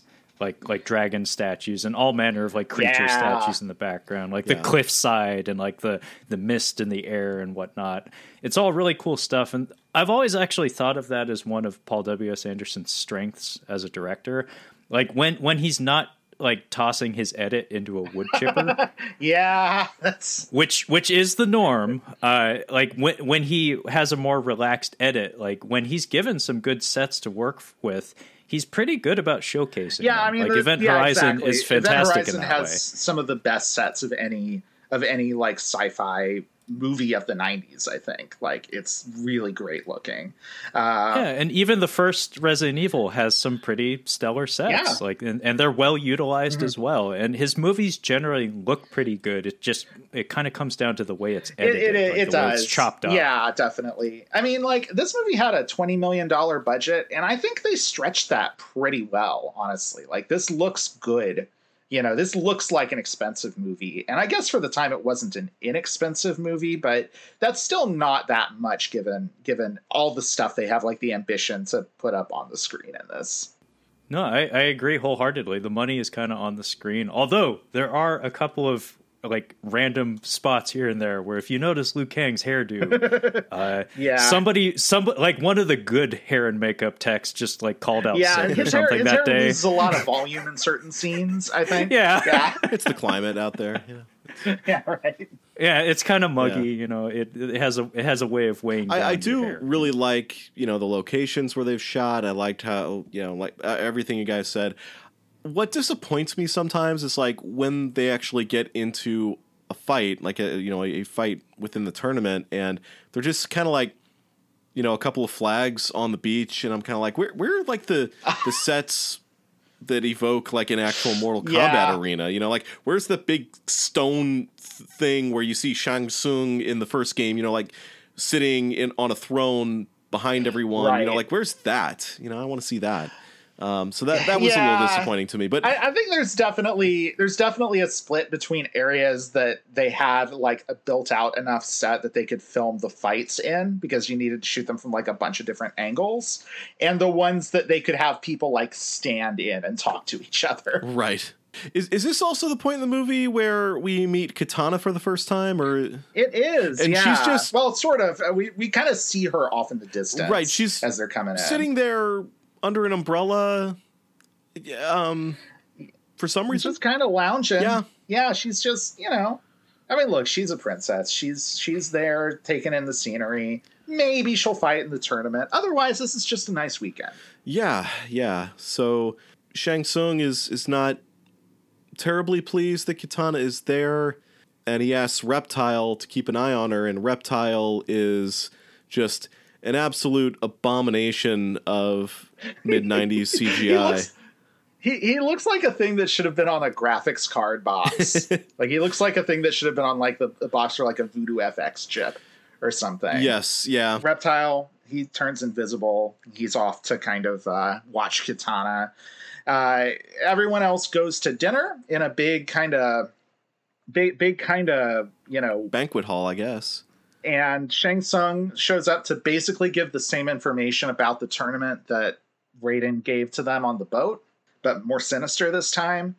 And uh, then they they do a demonstration um, of what kind of fun everyone's going to get up to, which involves uh, really, really like zero percent body fat guy who's one of the like, you know, various like monks or servants here on the island, uh, trying to fight Sub Zero, and Sub Zero just uh, turning him into a into a monksicle. He kind of Indiana Jones is Yeah. him, right? Because the monk is all doing all these does, yeah. martial arts moves, Yeah, and yeah. then Sub Zero's just suddenly like, yeah, um, ice ball, ice ball beats Yeah. rock, and uh, Which, like, it's good they have this happen because Sub Zero is never going to have the chance to do this to any of like the the the actual characters in the movie. Right. So yeah, and uh, it's kind of one of the goriest things in the movie too, because the guy shatters and then his head kind of rolls up to uh, to Shang Tsung. Yeah, yeah, and, and like this is maybe like as good as the movie gets because yeah, we get that that gore and everything, and this is what I'm talking about. Like Kano needed a scene like this as well. Precisely. That's that's what we were talking about earlier. Just a, a- an early showcase of the Exactly. level. Yeah, definitely. just demonstrating the capabilities and showing that oh, Sub Zero is a problem. Uh, a really easily overcome because, like- problem, but a problem yeah, nonetheless. We will get to it, but like almost every single antagonist goes down like a chump in this movie ultimately. So yeah, like unless Mm-hmm. yeah, you that's really establish true. that like that's really true. why this is you know why this is a big deal like it just looks like like earthrealm is was in danger by like is being endangered by a bunch of just like really incompetent fighters with some cool magic tricks that don't know how to use them very well Yeah, no, that that's kind of what it comes across as, and I feel so bad for this this monksicle. Yeah. uh, he he he gets he gets it real bad, man. Because like even the way they shoot his like warm up routine, like it's just a flat angle, and he's just like winging shots here and there. He even like kind of trips a Yeah. little bit, but they don't they don't cut around it. It's just like I know you're super jacked, bud, but like. uh, He has the look of a person who knows he's about to die. Yeah, definitely. Look, they told me uh, ahead of time that I'm supposed to let this guy just blow me up, so you'll have to forgive me if I'm only bringing, you know, like my B game to this, okay? Well, I mean, in a different movie, what you would do is you'd have a callback gag or something where they do another demonstration like this, and then like as they're calling out the person, like you you see one of them like actively take a step backwards to like merge with the crowd a little Right, bit. yeah. Like, it's like, that ain't gonna be me. or they like push their friend like out a little bit. Yeah, no, Folks, that- this that is why you need to unionize, okay? Everybody needs to unionize. Well, yeah. Uh, otherwise, you know, you get monksicle incidents, and I, you know, I, I don't know what kind of paperwork you have to fill out I mean, for stuff like that. but- definitely yeah definitely the the evil monk union has been pushing for a no monksicles uh, clause in the contract when it's up for renewal Like, this look, next look, year. look, you So- can't- days without a You can't just kill any of us to demonstrate how badass your ninjas are, okay? No, not even Carl, all right? we don't like him but we don't want him to die but yeah so everyone's like eh, you know i think they take that surprisingly in stride like it's like huh well that just happened and then they go off to follow shang Tsung. this is a fun part because it is them walking through a bunch of areas from the games Yeah, they they they like walk over the pit 2 from Mortal Kombat 2, which is like the coolest Yep. arena in the history of Mortal Kombat. They just they're just like, "Hmm, well this is pretty high up, huh? Yeah, all right, let's keep going." fun, fun Yeah, Easter egg. Show have- me Hornbuckle in the background. That's all I want. Uh, just show me Hornbuckle, all right? Yeah, I mean, just have a guy on fire in the Yeah. background. It's like you either notice him or you don't. But yes, that is in fact a man on fire. there, back yeah. they get to uh, another kind of banquet hall area, but a smaller one, where they can spy on Kano having dinner with Goro. And the movie has already started to kind of build up Goro as, uh, you know, the major threat here. Um, you know, Shang Tsung mentions him when he's addressing the hall as like the champion who some of them there may have the honor to fight. And they show a little bit of his hand earlier, but this is our first time actually seeing like for real Goro. And um, you know, I, I honestly think, you know, um, yeah, there, there's a couple of issues with the uh, the animatronic for Goro that like we were talking about a little bit before we, we got on the you know uh, before we started recording here but i think it's good i i admire them for just going for it you know Yeah, I think that Goro looks pretty cool. Um, I I think that there are times where the animatronic doesn't quite, you know, it isn't quite as convincing as it could be. I, I sometimes wonder if maybe because like I think the least convincing thing about Goro is whenever he talks, like his mouth is just not like I'm not buying it. I almost wonder if they could have utilized like an actor playing Goro in close-up shots with some prosthetics and stuff, but that might have looked too obvious to to really work. I mean, I think it would have looked so much more real that it probably would have been a little bit of an issue. Um, but you know, I I think what's here is good. Apparently, they had a lot of trouble with the Goro animatronic when they were filming, so they, he was actually supposed to have a lot more screen time than he does. But in a way, I think it actually kind of works in sort of like a shark from Jaws sort of oh way yeah, yeah. where you don't see a lot of his like fights later in the movie, so you can kind of just imagine how brutal he's being. Um, and yeah, he's he works here as a character in this scene with Kano, uh, where he's kind of he's kind of like smug and condescending to Kano, and I like that. Yeah. Well, he's a foot and a half taller than him. He's got four arms, and he's a he's royalty. He's a prince. It's royalty, yeah. Yeah. Um, but yeah, I, I agree kind of on all points. Like I, I think there there are some weaknesses to the animatronics utilized here. Um, I think a, a different approach, maybe not on a twenty million dollar budget and probably on a, a hastily put together production, but like an alternative approach would be kind of like how they did some of the like 80s and 90s Godzilla films where uh, they had like a bust that was done on a slightly larger scale specifically to accommodate more complex facial movements. Mm, yeah. Yeah. Yep. Yeah. So maybe do that for close-ups when he's speaking. Um, but very clearly, it's like it's a full size prop mounted on a, a actor who's walking around the set and interacting with the players, and it's this is kind of the cool thing you get with practical effects is that you know we get to see Kano have a wine glass spilt on his lap and he reacts accordingly. And like it he actually is a presence in the film. He, you think of him as a character not as purely just an effect. Um, and yeah it does have weaknesses particularly when he's talking but they do a pretty good job of cutting around it. Like he's off screen a lot of times when he's talking so you don't have to match the lip flaps and stuff. I would have liked to have seen some some slime though He's a little Yeah. dry. He's a little Oh, dry yeah. for my taste. Yeah, I was just thinking that actually. Like, there are some scenes, especially when he's fighting, where it looks like they kind of sprayed him down. Uh, I am a big proponent of what uh, YouTube, uh, YouTube's Scaredy Cats host, Scaredy Matt, would call wet puppets. Um, yeah, I, I think you need to get that puppet wetter. You know, that, that is too dry a puppet. I want to see some some wet Goro action happening here. Is all, All I'm. I'm gonna have to teach uh, Kyle that terminology because I like it. Wet, wet Yeah. puppets. Yeah, wet puppets. I, I I can't take credit for that. That that, that would be uh, uh, Scaredy Cats uh, on YouTube.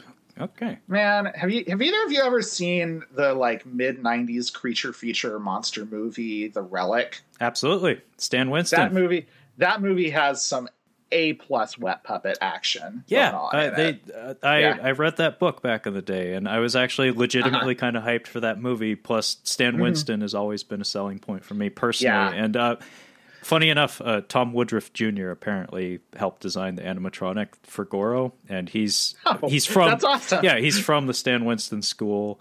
Um, and yeah, he's always Mm-hmm. done really fantastic work with, uh, I think it's Amalgamated Dynamics is his own company. He's Okay. most prominent for like he's mostly well known for doing like the the later Aliens films. Um, and funny enough, uh, Aliens versus Predator, same director, so uh, work Yeah, right, connections, yeah. revolutions. you get some some you know more scenes of the uh the characters kind of uh, walking through. They walk through Goro's lair. They walk through um just some catacombs some some tunnels. Uh liu kang gets sprayed in the face by reptile uh which seems to hurt but not that badly and um and then yeah they fight they fight a bunch of monks in the Well, first, also we, we should mention that uh, while they're spying on Kano and Goro, Shang Tsung comes in and basically divulges his entire evil plan. Oh yes, that's right. We did skip over that. Yeah, so so we do know that Liu Kang is a very special boy, which I feel like we we already knew, like because they were already talking about how he's the chosen one. So I don't know why that's news to them, but it seems to be. Um, we're also talking about how he he has a plan for Sonya, which it, it you know we'll we'll get more into that later on. So so Sonya and Liu Kang are definitely part of this plan. Not even sure why he needed Johnny Cage there or wanted him there, but um, I don't know. Well, Johnny does have an important part to play in this, as we'll talk about. Yeah, Uh, yeah. But Um, uh, maybe he was just trying to get an autograph. yeah, he kind of notices that somebody's watching them. So the three the three heroes have to run off. Uh, they get lost. Uh, Katana with like a candelabra kind of like guides them from a distance. Yeah, And they, they walk through the, the blue cavern that yep. just contains all the blue. hmm That's where they keep it. And then they kind of end up. They end up actually back in the room where uh, where Goro and Kano had were, were having dinner, and uh, there's a bunch of monks show up, and they the, the Mortal Kombat theme starts playing, and they fight them. and, yeah, we, we just um, get a straight up Power Ranger fight here, and I love it. it is a yeah, it is good. It is it, it reminds me a lot of Power Rangers. It reminds me a lot of the stuff from like the, the Teenage Mutant Ninja Turtles movies. Yeah. Uh, you know, that kind of like kid friendly martial arts where people are doing a lot of uh, you know specific specific kind of athletic gags that don't look they look painful, but not like something you couldn't yeah, walk away from. yeah. from. we got to you know? make sure to put those katanas in the ceiling, uh, not not into people's spines. Yeah, right.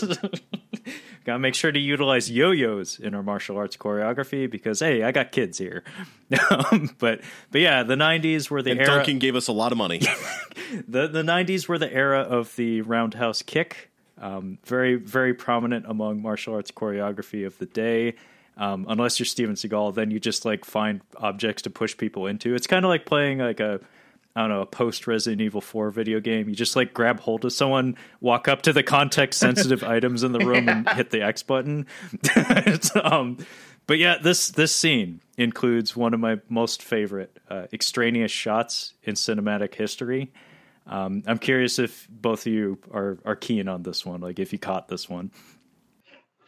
Well, uh, I'm trying to think of what it could be. Which, uh, yeah. So- So what I mean a- by a- extraneous is like normally in a fight, you know, you you hit people. Like that's the objective is to it's just to hit the people till they stop Yep, trying to hit you back. Um, but then every once in a while, because this is a Paul W S Anderson film, we got to just take the edit, we got to take our footage, and we just gotta we just gotta throw it in that wood chipper out back and hope for the best. Uh, it's like playing pachinko or something, or like doing a gachapon machine. Uh, you just put that coin in, hope for the best. And uh, what happens every once in a while when you edit like this is uh, sometimes you just, for timing purposes, like matching the music or something, you just need to put a shot in there that doesn't really have anything to do with anything. Um, and the example here is uh, Liu Kang just does a cartwheel. He just oh yeah, he just does, a doesn't cartwheel off But of now, a to be fair- staircase, and no one else is in the shot. He's completely isolated, out of harm's way. He just decides, you know what would be really fun in the middle of this fight, like this life or death situation? I should just do Now, cartwheel. granted, like uh, he will not be the only one to just you know do a cartwheel for no reason in the, before this movie is over. Well, I mean, the finale of the fight is Johnny Cage mm-hmm. posing, just Yes. going, "Hua!" yeah, I'm thinking it might be that because the the posing is the thing I really think about here. Is Johnny with that stick just like doing that pose? It's like the fight's over. yeah, the fight's dude. over. you didn't even get the last hit in. Like, I don't even know if you did a whole lot. This- fighting fighting games are like twenty No. percent doing a pose after the opponent is down. Like that's that's how fighting games work. I mean, I'm disappointed it wasn't an actual That's win point. pose from the game where he just like puts Um, on sunglasses. Like like I wanted all three of them to just do like one of their win poses from the game. Well, speaking of speaking of things from the game, what's what's a curious change from the source material uh, is uh, Johnny Cage's wardrobe. yes, man. yeah. like he he he looks like Chandler Bing. Oh, yeah. in I this mean- entire film. I mean, here's the problem with with Johnny and Sonya is that like they look enough like the characters, but that basically just means yeah, they're two white people. yeah, blonde lady and guy with shades. That is all we need. Like, are you a guy with sh- Are you a white dude with shades? Cool, Yeah. you can be Johnny Cage. Pretty much. the the the games have not yet established Johnny's defining physical trait of having Johnny written Johnny in uh, tattooed. ta- tattooed across his chest in giant letters. Yeah, that was the So- PS2 right. era, right?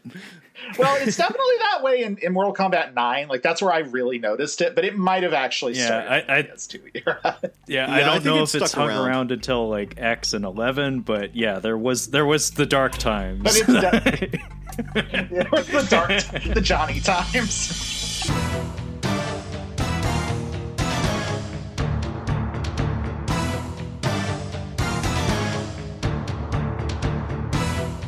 Anyway, where do we go to next? The the the first round of the tournament. Well, well, Ra- Raiden has to slow clap. Raiden slow claps, and then um, he's like, I don't think so. "Y- "Yeah, I don't think so because there's even more monks now that we're just waiting off screen." Oh yeah, and they've all got weapons too. That's a good gag actually because it's done entirely for the benefit of the audience. Where where Raiden's like, "What about them?" And then they turn around and these monks who have clearly just been like waiting there are like, "Ah!" Yeah, and he, he takes them outside and he gives them. What is this when he gives them kind of the the rundown on their own personal failings that they need to overcome? I believe so. Where it's like Sonya, you're you're really bad about asking for help, and like Johnny, you think you're a big fat phony, and you probably kind of are, but like you really need to get get over that, bud. And like Lou, like Lou, you you got the touch, you got the power. This comes later though. Th- this this all comes later because he tells Johnny he he thinks he's a phony, so he just picks fights with people to prove that he's not, as if that's some kind of lesson he needs to learn. But the very next scene, Johnny says he's challenging Goro, wins. So it's like, what was even the point of that? What Yeah, what oh, that- lesson was there? Like like I guess like that is what happens later. You're right. yeah. yeah. like Johnny, you're you're you think you're a phony, so you just you just uh pick fights with people, and that's bad for some reason. No, I'm just kidding. Actually, that's great. You're you're totally awesome. You should Yeah. keep doing Johnny that. should have slugged him right after that. Yeah. like, what? You want to fight about it, old man? I mean, uh, by the logic of this movie, he would have won. So after this, we get into the second kind of major movement of the movie, and it is this is the part of the movie that is just back to back tournament fight scenes. Yes. with no real like kind of narrative connecting them. It's just fight after fight after fight. Which, like, okay, this is a tournament. That's fine. And this is where Liu Kang fights um, that black dude, right? yeah, he fights this guy, which is actually kind of one of the better fights Okay. in the movie. I think. Do you guys know who that Um, dude is? Who is he? Um, his name is Hakeem Alston. He was on a show called WMAC Masters, which was this. he was on that, huh? Yes, he was the machine. He was Hakeem the Machine Ah. Alston. And so, so an interesting thing about this is that that du- another character on WMAC Masters was um, let's see, what is his name? I had it pulled up actually. Um, I think it was um, Ho Sung Pak, and he is a martial artist who played Liu Kang in the video game. Oh wow. So in like one in an early episode, that dude beats the machine and gets to take his little emblem or whatever. And so I was I, I saw that episode and I was thinking like, oh wow, that poor guy was getting beat up by all the Liu Kangs. And of course I scrolled down. That was like one of the first YouTube comments on that video. Was like, That's man, really Hakeem funny." Alston getting beat up by every Liu Kang. That's hilarious. This guy's good though. Like I like watching is, him yes. fight. He makes some weird tiger noises, so I guess that's how you're supposed to know he's not human and he's from Outworld, right? Um, I mean, are, are we supposed? To, I I don't know. I don't know. I'll I'll Well, let it slide. It's Mortal. Kombat. yeah, um, but yeah, uh, Liu, Liu Kang beats him. Shang Tsung takes his soul. This is our first glimpse of Shang Tsung's soul taking power. Um, oh, that's what was in that's that's what was in the the scene with Raiden before. That was when Raiden Right. tells them about Shang Tsung and Shang Tsung's like ability to to absorb the souls of the people he's beaten. Yes. and how that makes him the most dangerous, even more than Goro. Yep. Except that like Um, again, even that won't really come back. But I mean, it will, but just not in a way that makes any sense. Right, yeah, Um, But but, I- yeah. So But I also feel Mm-hmm. like this should raise the stakes for everybody. I mean, first of all, like, what is what? Are, what are the rules? Because people do lose tournament matches and survive. I think.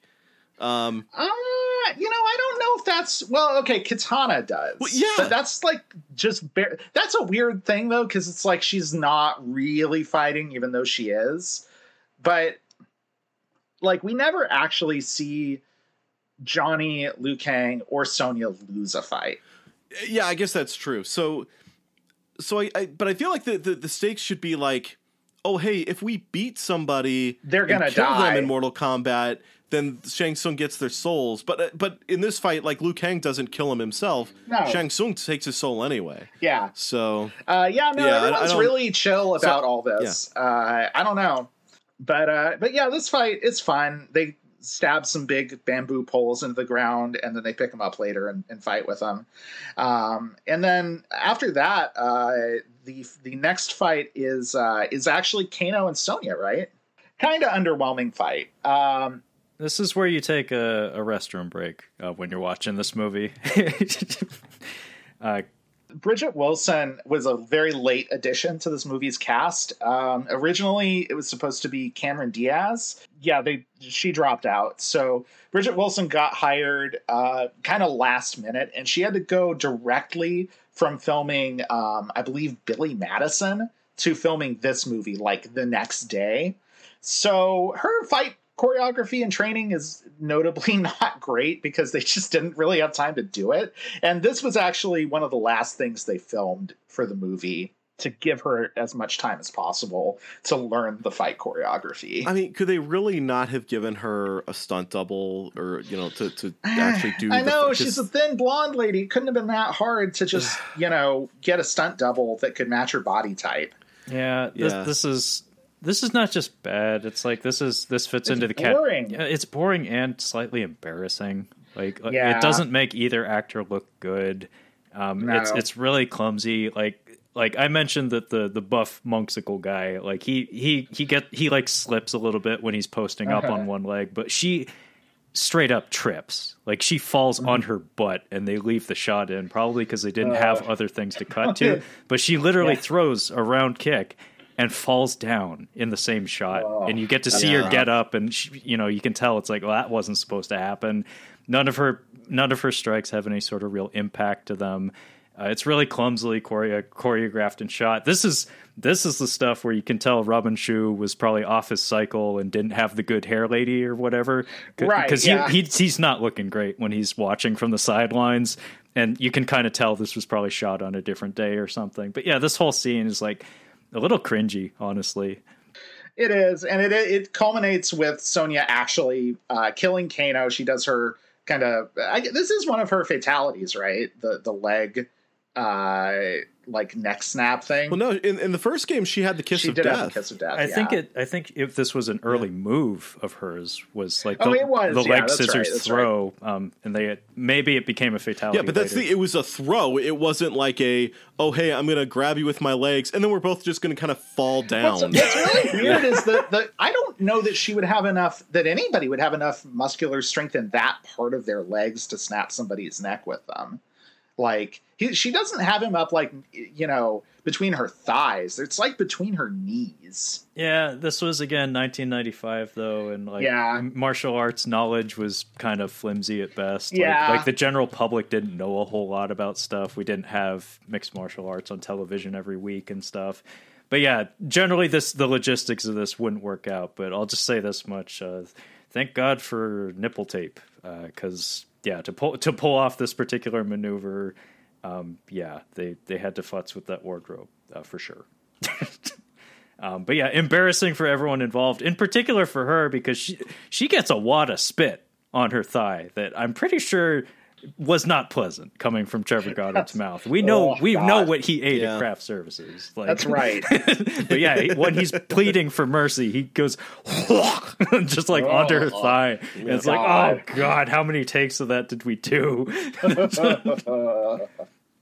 both their their hands, you know, kind of together, and you know, and they they they seem to be like equally matched. I'm just like, Kano is giant, and Sonya is not. Like, I am not buying this even slightly. Like, you know, whenever I'm watching like an MCU movie with Black Widow in it, you know, like Scarlett Johansson or her stunt double or whoever, like, does a lot of these really cool moves that I have no problem, like, you know, accepting that her physical abilities make up for any size differential between, you know, like her and, and you know, her opponent.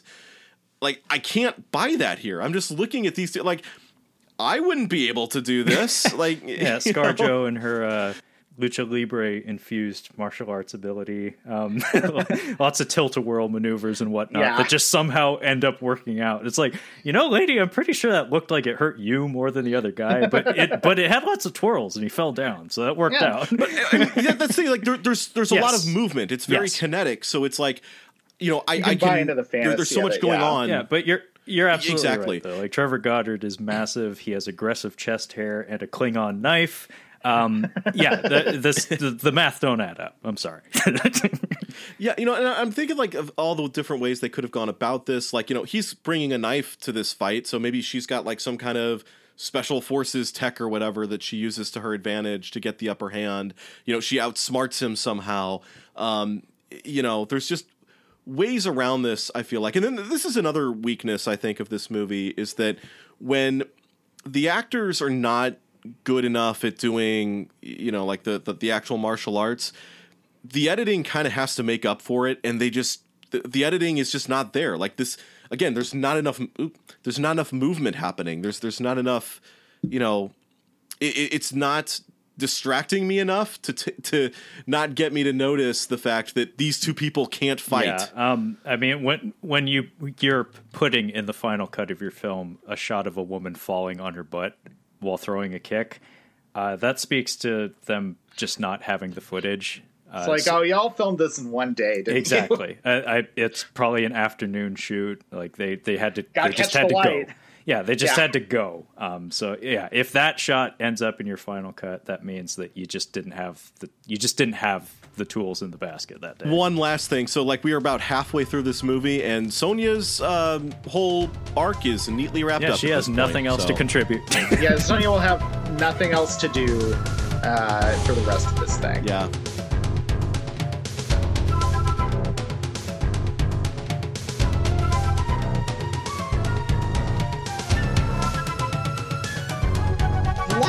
Uses of the phrase flawless victory in this for things that are not flawless victories. Yes. Yeah. I, I was actually going to mention that when we get to the Goro fight um, with. Um, Also, you can't self apply that term.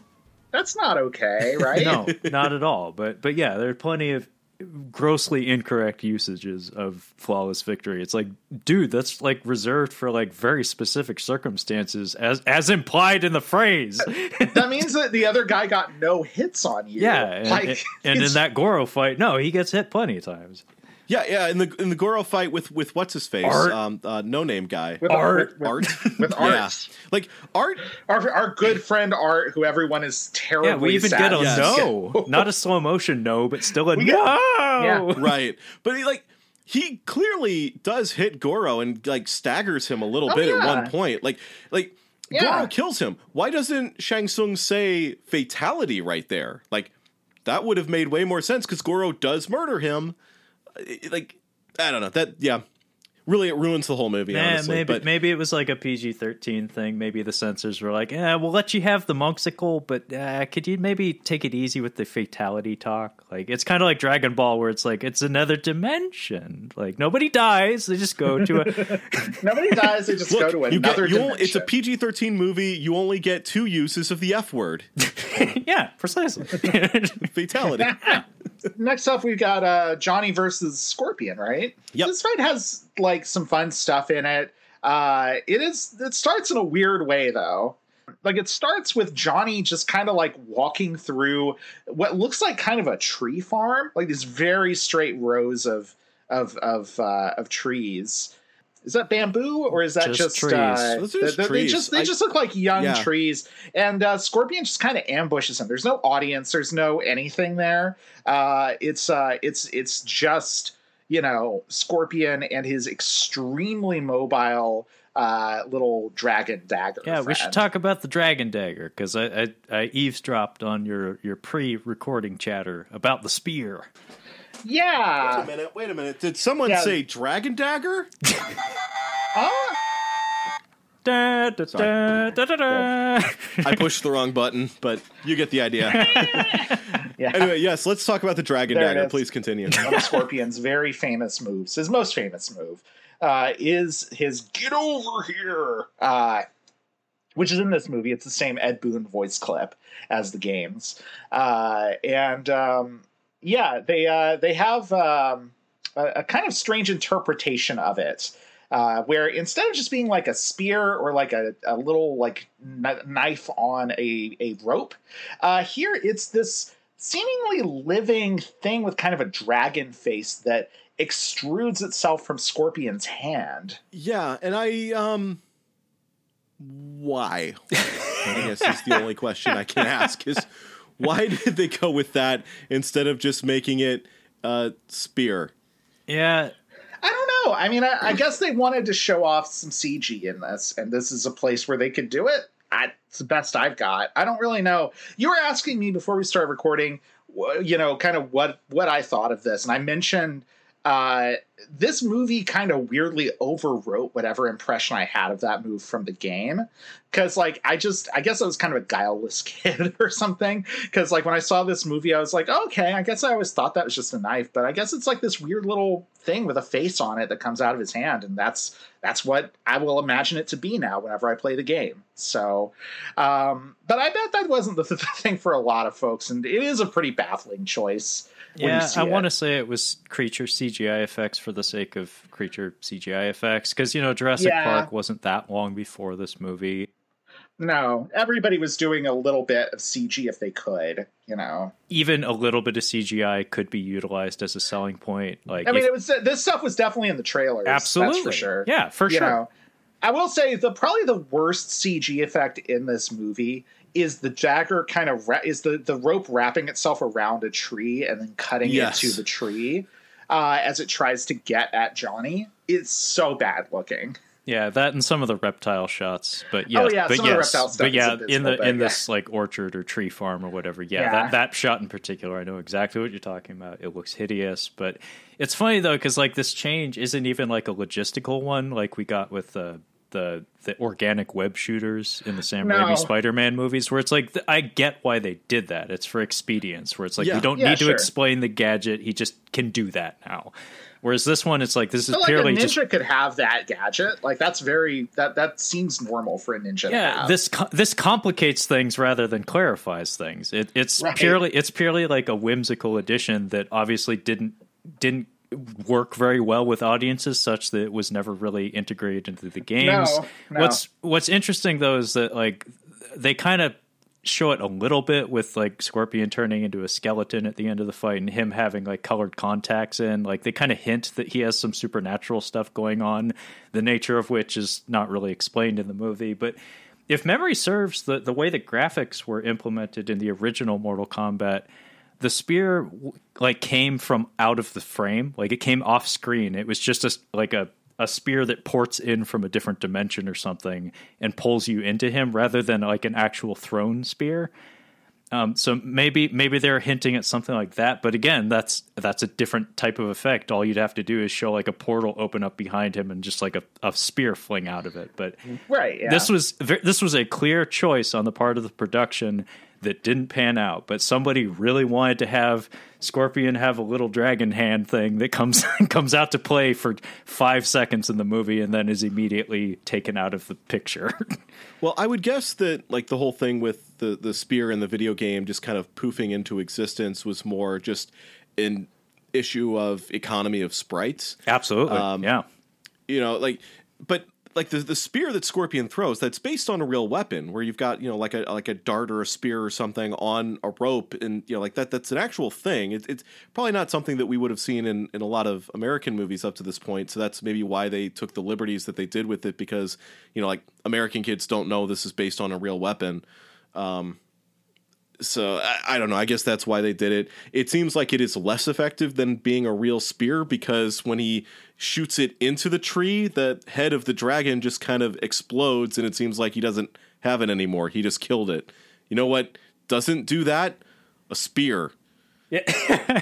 Well, what's funny too is that it doesn't seem to have any real physical connection to him other than coming out of him. Because like when it no, yeah, dies, it's when, like when its head gets torn off, when he's like perfectly stationary and he's just like, "I'll wait." it's like it's like hitting the return button on a like a tape measure or something. He's like, "Hang on, give, me a, yeah. give me a Yeah, second, uh, it's coming." Or like a vacuum cleaner cord or something. Yeah. Yeah, but the point is, he doesn't like grimace or anything when it happens. He's just like, "Well, I guess that's done. Now it's time to go back to punching and kicking." I mean, I, I almost wonder did they just have the actor just like stand and hold that position because they didn't know what they were going to do with the spear yet until they got into the effects booth and was like, oh, let's have it do this and this and this. It's like, okay, I guess he's just going to keep standing there for a while then. Like, yeah, that's fine. we, we've got like five minutes of that. Let's do yeah, it. this poor guy is like, you know, I I limbered up, like I, I went through a whole routine this morning, and all I have to do is put my hand on my hip and hold my palm up. That's all I do, do that today. cartwheel. yeah, he gets to do fun a cartwheel. You're fine. Yeah. I helped. I contributed to this production. obviously the spear gambit does not go well for Scorpion, so he grabs Johnny and teleports them both into the Hell Zone. Yeah, and, and Uh, I guess this is the Nether Realm. Yeah, I guess, yeah. Um, and yeah, it's a really wild looking, really, I think, pretty cool looking, just red expanse. It's full of like scaffolding and bones and and like cobwebs. Yeah, this this is a really bad construction site that that like so many bad things happened here, guys. We just had to leave it. It- Yeah, they just Also- walked away. This is also where they keep all the red. We've seen the rooms where they keep all the green and all the blue. Now we've got all the red. That's right. Yeah, we have all of our gel lights rigged up on the floor. It's like this is this is a, a cheap and quick way to inject some production value into Yeah. like a half finished Yes. set, but it ends up actually looking pretty snazzy. Yeah, no, this this looks cool, and it also makes me wonder, like maybe what that Sonya and Kano fight needed was a better backdrop Better and setting. Well, and the big thing with this fight though is the uh, the doubling. Like we we actually have a proper stunt double for Linden Ashby's Nick Cage, and so we actually get to see some legit good movement. You, you mean Johnny Cage? oh, sorry. you, you said Nick Cage, Oh. but I want to see that. I movie wish. now. I wish. And Scorpion literally takes his face off later, Yeah, so yeah. it works. Yeah, there you go. yeah, um, but yeah, no, this is a considerably better fight than uh, than the last one, certainly. And um, yeah, we get we get you know some some good some actually good like fight choreography. It's not as badly shot as some of the stuff in this movie is. Um, you know, there's some slightly longer takes of things, and this is where there is some like I, I called it before, like kind of Sam Raimi ish like camera move stuff like some kind of like crash cuts and like some some you know wild spins and stuff and like it's uh it's it's a pretty fun like pretty dynamic fight Yeah, it has a lot going for it. And yeah, I know what you mean about the cinematography. Like, like in particular during the final stanza of the fight, when when uh, Yeah. Johnny Cage is knocked down into like the skeleton pile, like we get these crash zooms into like the skeletons, and we see he's kind of freaked out by it. But yeah, think just everything is stepped up here a little bit. I want to say a lot of it does have to do with the soundstage that they're shooting on. They were they were able to be more comfortable and set up the camera where they needed it to be. And and yes the edit is quite a bit more relaxed than some of the other stuff in the movie. Um, and we even get some wire work in here. It's it's like wow that was missing from some of the earlier fights in the movie. And it's like if you're going to have supernatural combatants they may as well do some supernatural stuff uh, even if it's basically just doing impossible flips and um, Johnny Cage's random gymnastics routine in the middle of the fight. oh yeah. Yeah He went to the same school of gymnastics as that girl in Jurassic Park. too. oh, yes Oh, right no. yeah, Raptor versus gymnastics. Uh, gymnastics wins. she, she- little did they know she had practiced gym kata uh, prior to heading out to uh, Site B or whatever. yeah. that's right Um, but we do get to see Scorpion do, you know, his fatality, even though it doesn't actually kill Johnny. Johnny finds a convenient bladed shield I, that was laying around. And, yeah uh, he finds a spear too like a real spear yeah, yeah, one that like would have been smarter for Scorpion to use. Clearly more effective. I mean, he does get hit with it, so you could have him have some dialogue like, "Oh crap! like, I should have picked that up." It's like, "Oh, why did I bring my weird dragon thing from my hand?" Like- but yeah, this is this is a weird element of the choreography where it's like, "Hang on, I thought like I, I kind of signed up for if this wasn't the phase of Mortal Kombat that we're in now, where everybody's got weapons and stuff. Like, yeah right. like these days like mortal kombat 11 i think that's actually the thesis behind like the character construction. It's like everybody has some form of weapon um, whereas like in the earlier games That- it's like no this is like a tournament like it's purely martial arts based and you know supernatural gimmicks oriented. But yeah to have have them just like pick up weapons and start chucking them at each other felt like oh that's kind of it's kind of lame. Like that doesn't feel right. Yeah. But yeah but yeah johnny cuts up scorpion with the bladed shield. This like fire goo like lava stuff starts leaking out of him. Uh and uh yeah he slices slices half of his skull off too. Yeah. And then he explodes for some Yeah. reason. Yeah, uh, he. Uh, I mean, earlier he did have a uh, a get down here, by the way, also delivered by Ed Boon. Oh, yeah, but yeah. this is how you get Yeah. around Yeah. that PG thirteen and like Right. rating, where it's like, well, we can't have like human bloodletting, but what if it's like like goopy tang? Like, what if it's like cornstarch and tang coming out of the skeleton guy? no the, uh, Goopy Tang. That, that, that's my hip hop name. goopy tang. goopy Tang too good.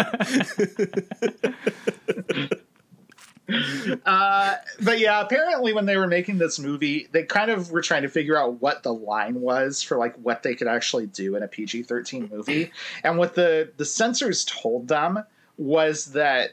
Uh, you could show like bodily harm happening to monsters, but not to humans. So that's why they tried to have everything bad that happens to uh, a monster or like a, a you know non-human supernatural creature in this movie be like full front you know full in camera on screen to like give people that like Mortal Kombat feel without without like going over the line. Yeah. So that's what we have here with uh, the Goopy Tang. Yep. Yeah, so I mean, you know, this whole sequence is pretty satisfying. I think, at least once they get into the Nether Realm, I think it is. Um, we don't really get any idea of how Johnny gets out of there. We do see No. he leaves behind his autographed photo.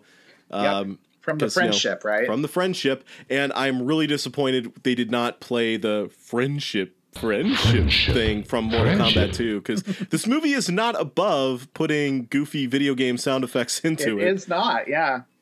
We'll get there. Yes. Um, but yeah, so th- but like this does make me go back to like the whole Sonya Kano thing because it's like imagine if they got to fight like on the pit stage and like Sonya wins by knocking Kano off and he just falls to his death. Like you don't need anything gruesome or anything, but you get that satisfying, you know, Mortal Kombat fatality. Like I don't know. I'm just I'm still so mad that that they did Sonya like that. They did Sonya and Kano like that. I'm mad about it. I'm mad. Well, something else to be kind of maybe not mad about, but at least confused by is the next couple of scenes, which are back to back.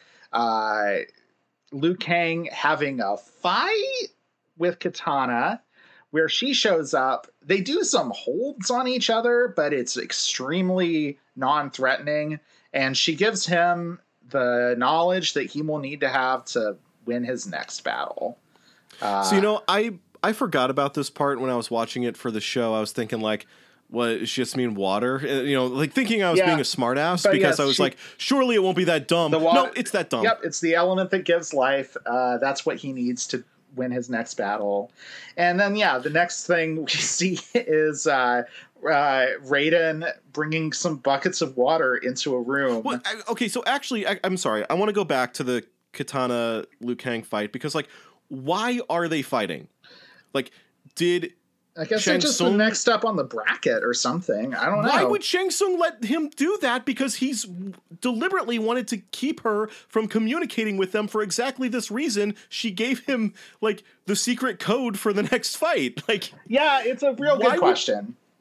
why? Ugh, I And don't. then, and then he and then he stops the fight, but it's too late. Yeah, and like, there's no winner. Like, what even? I don't know. I, I don't know. I Yeah, don't know. it, it really it's very clumsy. Like anytime you have a plant and a payoff back to back, you, Yeah. you're doing it wrong. Like, like yeah, right. There's nothing in between. there's these two literally scenes. nothing in between. The two scenes are attached to the hip. But we see Raiden bring in the water into the arena where Liu Kang is about to fight Sub Zero. So, like, he must have planned this with Kitana. So, I want to know how that conversation went. Like, okay, you need to tell Liu Kang to use water against Sub Zero in the next fight. Okay, yeah, I can do that. Liu Kang, use the element that uh, that brings life. Why the hell didn't you just say water? What you could have just said water? What is wrong with you? Again, Robin Williams' version, he just like jump out in onto the battlefield and just, just throw a tirade or something. But yeah, Like, boy, I sure am thirsty here. I mean the, the the honest response from her would have been like, "Why don't you just tell him?" Like, I know. Good point. I know you're manipulating this whole thing in the first place. So, like, wha- wha- yeah, But yeah, one one thing that's kind of interesting about the way the fights are structured at this point in the movie that uh, is that like with the exception of Sonya, like both of our other heroes kind of win their fights via gimmicks. Like they don't really that's true. They don't really yeah, they don't just have like a straight. No, it's true. They don't just win the fight by knocking the other person down. Yeah, I, I mean Um, that does, I guess, play into some of like the character arcs, I guess, where they they haven't fully coalesced as like the heroes that they need to be. But it is weird to look at from from like a traditional film standpoint and just be like, huh, Yeah. that wasn't a particularly heroic way of winning that fight. like that's kind of underhanded when you think about it. It's like you borderline cheated, honestly. But then again, yeah. the stakes are very, very high, and apparently Earth has been on a really, really bad losing streak for like yeah, like that's the thing that I feel like no one ever really talks about with Mortal Kombat is like how just Earth is in like Earth has like you know some of the worst possible uh, luck or or training or something.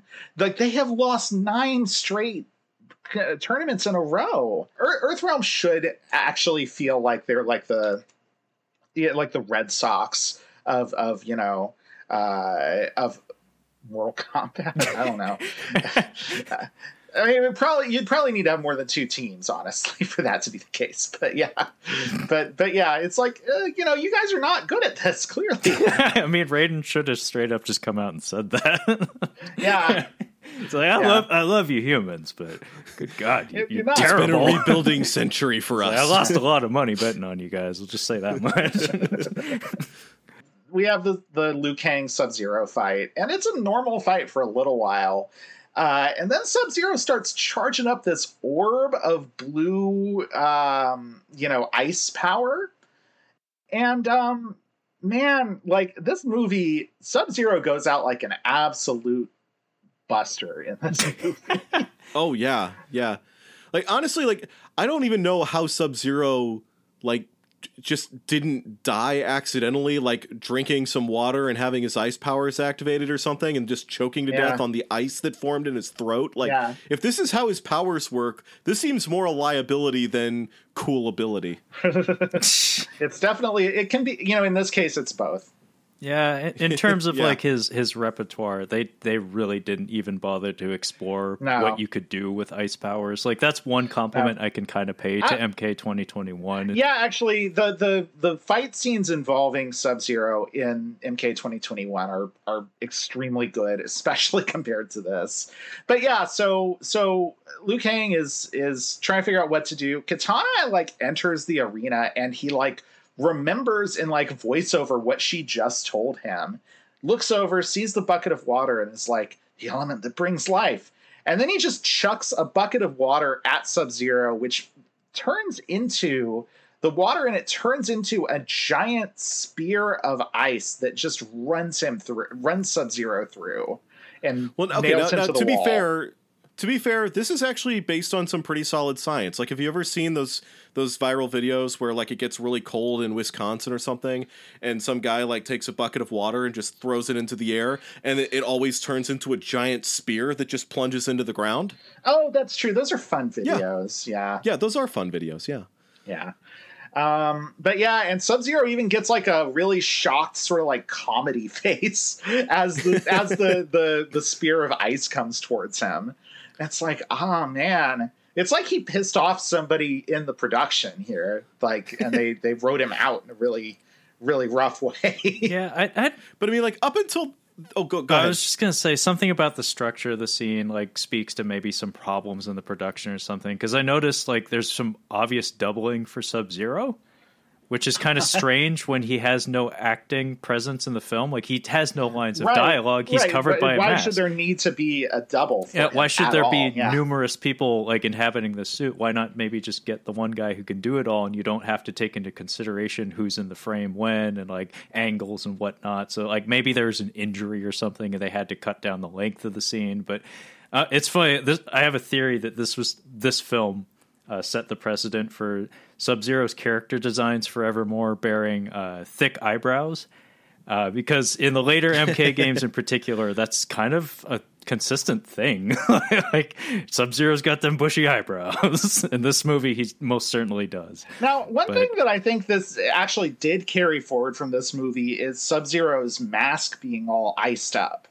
Because Yeah, that is yeah. in here, and that is a thing they've done later on. I, I think it's legitimately pretty cool looking. Yeah, he, Uh, he would not yet have his uh, shredder armor, but uh, yeah, the, the iced up mask Right, was a yeah. thing, and yeah, it, it, it's it, it's a scene. Like it, it It's a gets the job yeah. done. It just feels and so weird Yeah, for, you know. for for one of the most like, popular of- Yeah, characters right. in the franchise. Yeah, but you know, even outside of like the the just absolutely BS way he goes down, like this whole scene is just kind of silly. You know, like we get the the wall running thing that just every like karate movie had to have in the mid '90s. Um, like there's a point where like Liu Kang knocks Sub Zero down a ramp, so he has to like kind of like flip down this ramp, and then Liu Kang's chasing him down the ramp. He's like, I, I guess I got to do something cool too. And he just kind of like jumps in the air and throws a punch at no Yeah. one as he's going. Down. Like, I, I have to be doing something. Yeah, he's he's he's got egg on his face, as they call it, when you're you're Yeah. caught in the background prete- pretending to be busy and you make a fool of yourself. This could be my imagination, but it also seems like in this scene, um, it's very obvious that they're fighting on like a padded floor in a way that they manage to kind of disguise in other in other cases. But like, well, I mean, they're fighting on an HR Giger painting or something. Yeah, right. like, if you get there's this wide shot of the floor that's like, oh yeah, what is going Well, on I, I guess I, I actually, yeah, yeah. it's really weird. but yeah, you're you're absolutely right though. The ramp in particular. Yeah, the ramp is, what like- I was thinking of. It's like that. It, it looks like bouncing a, discovery bit. yeah. zone or Right, something. Um, so yeah, that's Sub Zero down. Uh, so yeah, these are these Outworld champions are falling left and right, and that means that it is time to bring out the ringer. It's time for Goro. Yep, and uh, this is a scene we alluded to earlier. Goro's gonna fight Art. Well, well, And, okay. so uh, before Goro fights Art, actually, he fights a lot of other people, uh, and we get Oh, yes, you're right. We see a lot get- of people we see a falling lot on of people rocks. falling on rocks, like ten in a row or something. Like this is like okay, yeah, that boat was full of people coming from Earthrealm. This is actually how most of them are going down.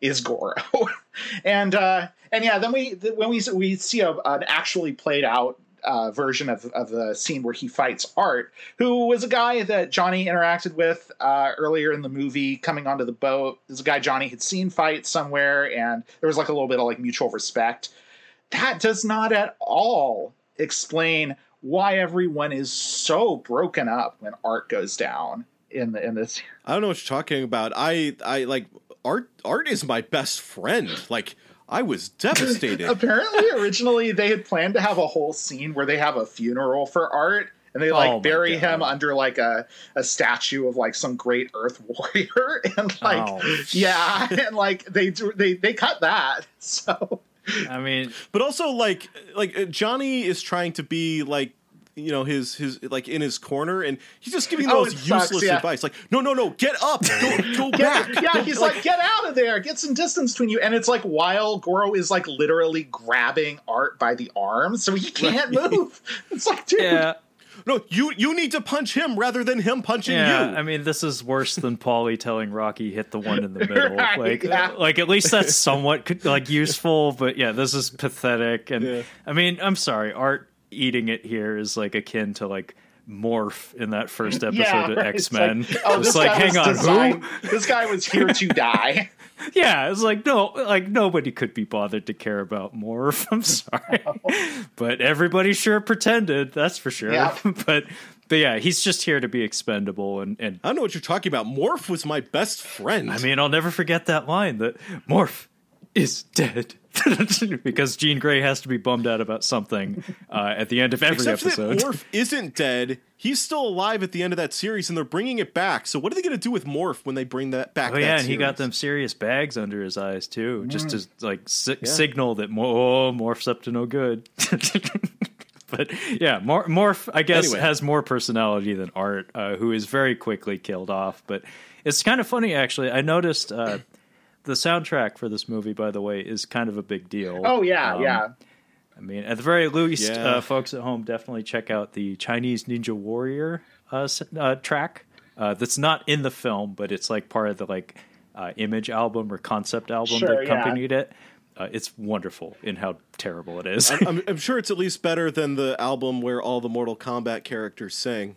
I mean, uh, it's it uh, may even be the same album, honestly. But but um, the the score No, here it- is by George S. Clinton, not not Not not, the George Clinton. George Clinton. Yes, but- not that. Yeah. I, I was Yeah. very disappointed to learn that uh, at some point, but um, the piece of music that kind of serves as Goro's theme and plays over the sequence, I want to say, is actually directly lifted from the arcade games. Yeah, I noticed that. Um, I think it's like the attract mode of maybe the first game Mm-hmm. or the second one. Um, but it's like it's a weird thing where it's like an earworm where it's like uh, I've I've definitely heard this and I'm almost positive it's directly from the arcade game. But the rest of the score, as far as I know, is just all original. Uh, but yeah, art is executed, um, and uh, Shang Tsung kind of like instructs Goro to to just finish the deed, and it's it's delivered via like a really clumsy hammer fist over it's the top of the good. head. Look, that that is a limit to the the animatronic, definitely. Yeah. yeah, Yeah, and that, that's kind of a shame because that's like Goro's signature move from the original game was where he grabs you with two hands and pounds on your chest with the other two. So yeah, it's a shame they couldn't, you know, really effectively do that with the animatronic they had. But I will say the uh, I wonder if they could have done it in silhouette or something. Mm, Yeah. I will say the shot of uh, Art's soul getting sucked into Shang Tsung's eyes was in uh, was in all of the trailers for this movie. Uh, oh yeah, yeah, It- it's a decent effect yeah. as well. It's a pretty cool effect. Yeah, Yeah, wow, spoilers trailer. like Art, Oh my sorry, God, that- Art that- dies. what? he was the whole reason I was going to see the movie.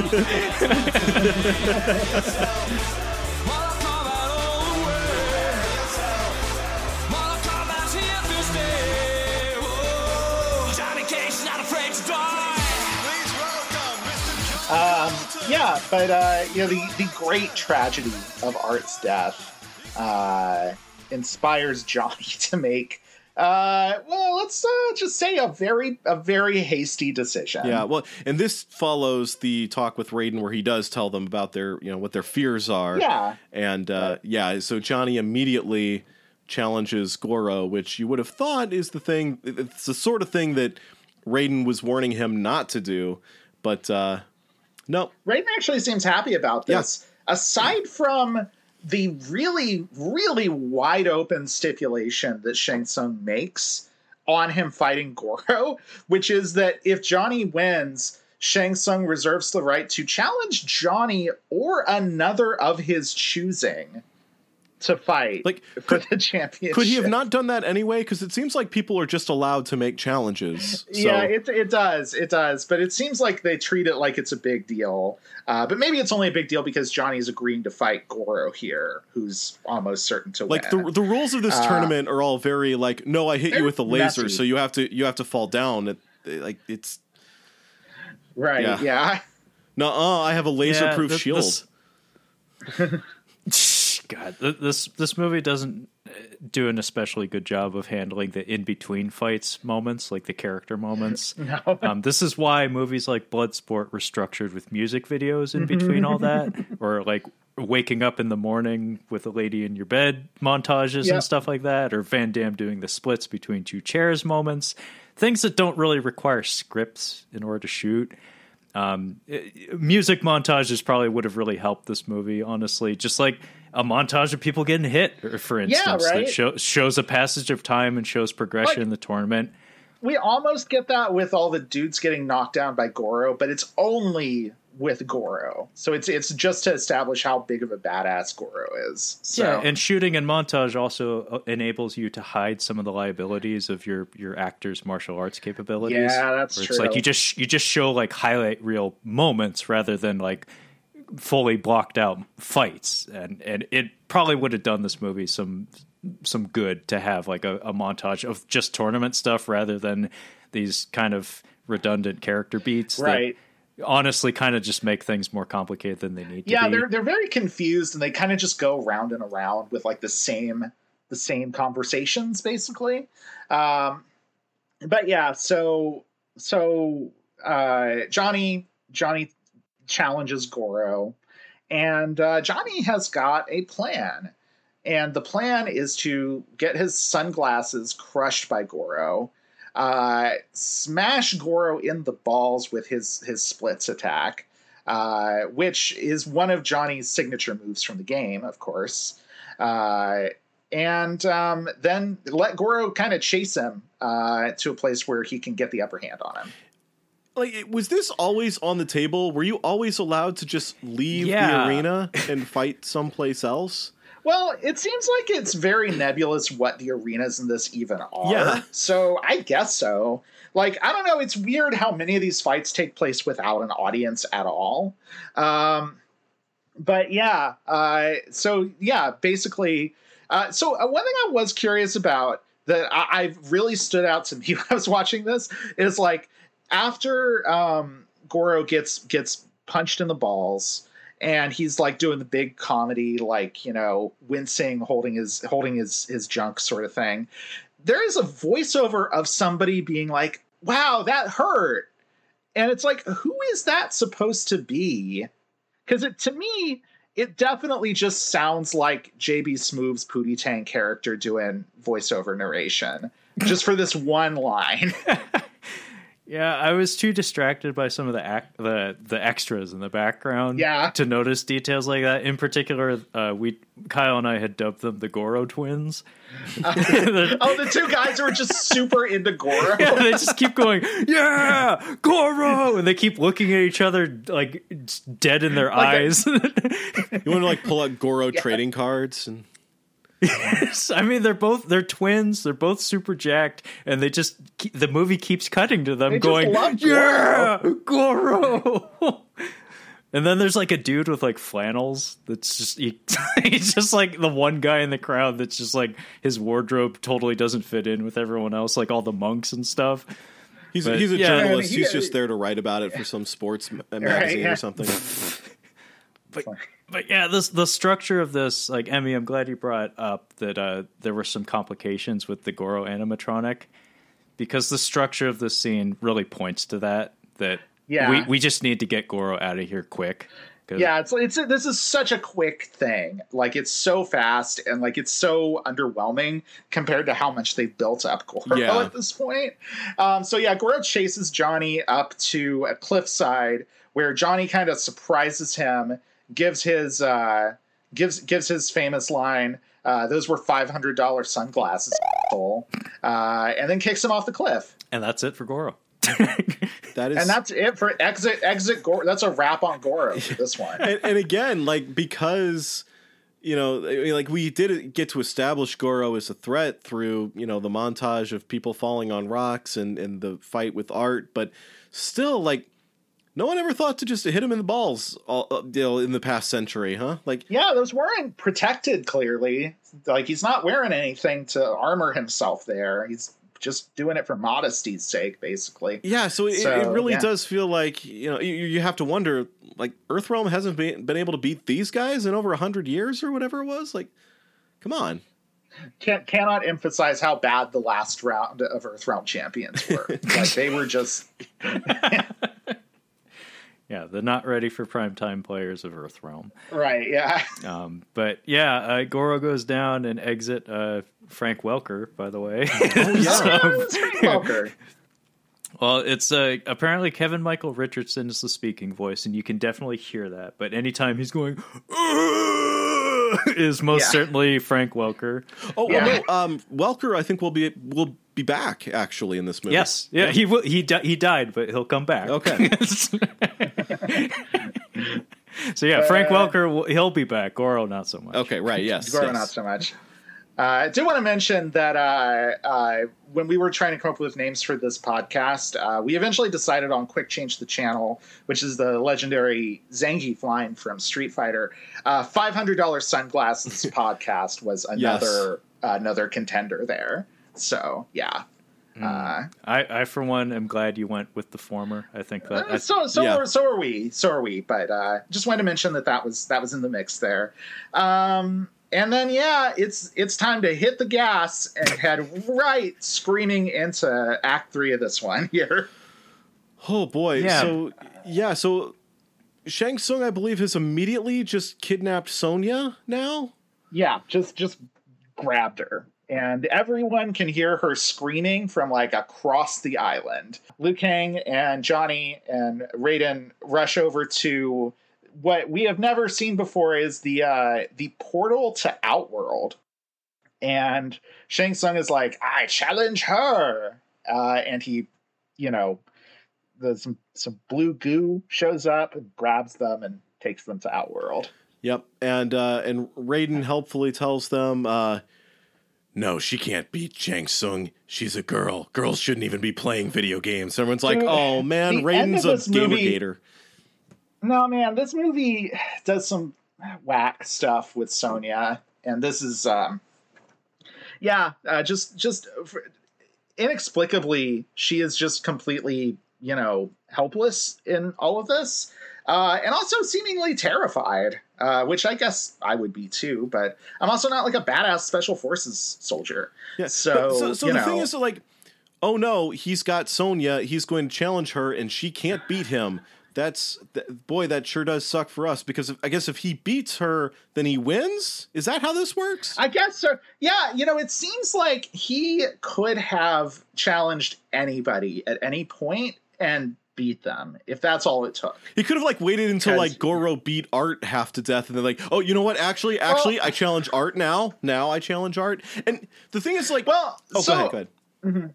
No, no, no, no. Um, I, I mean, I guess what this is is that like by I'm trying to figure out how this could possibly make sense, and the only thing I can come up with is the idea that by beating Goro, Johnny is now technically like the you know the top contender.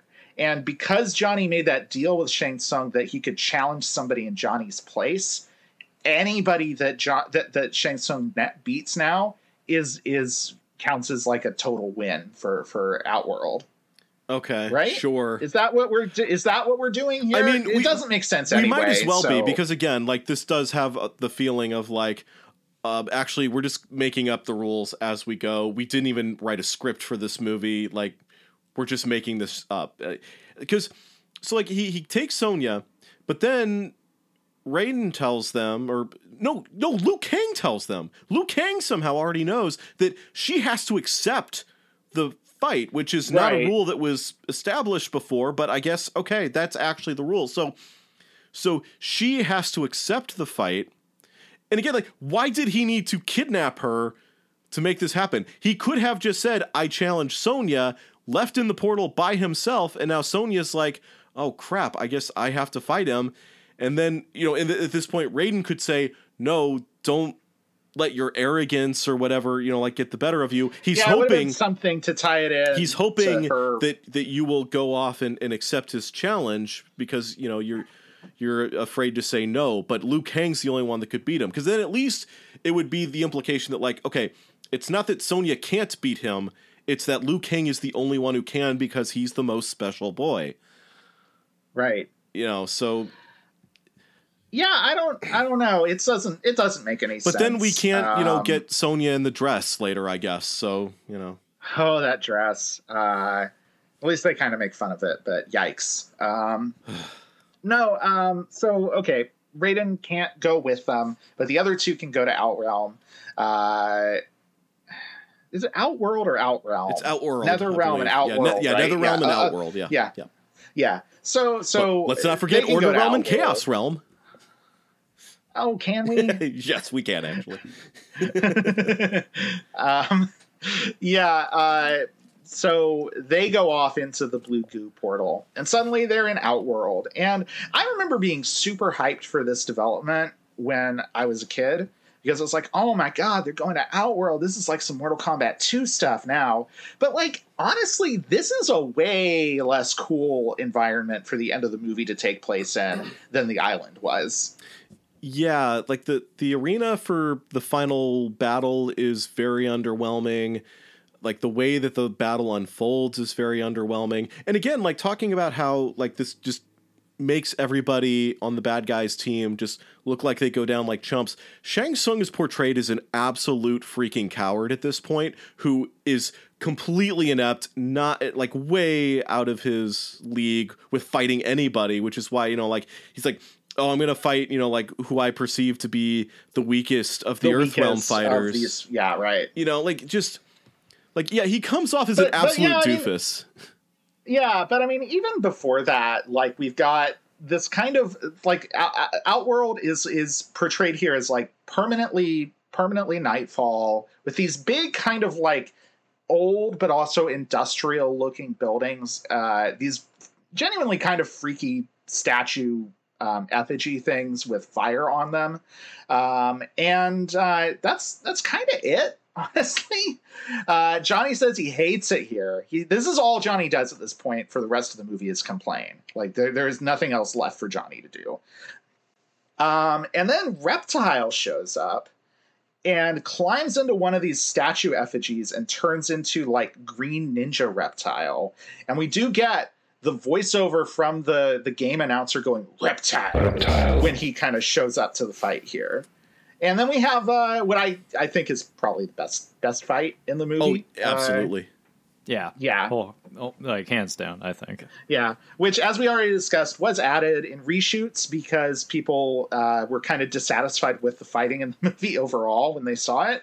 And um, yeah, like this is this is some some pretty good stuff. Uh, we get a lot of cool camera work. We get some some you know really solid martial arts action.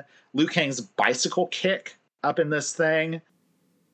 Yeah, I thought this one was neat. Um, and the actor playing Reptile, I believe, is a stuntman who actually gets lines in the next Mortal Kombat movie where he will play the other Sub Zero. Yes. Yeah. Uh, he, uh, his name is Keith Cooke, and also uh, another connection. Uh, him and Robin Okay. Shou also worked together on Beverly Hills Ninja. Oh, Uh, so, okay. so the two of them have probably hit each other on at least three different films. Man, so speaking of speaking of Robin Shou getting hit, apparently Robin Shou cracked several ribs doing this fight. Ooh.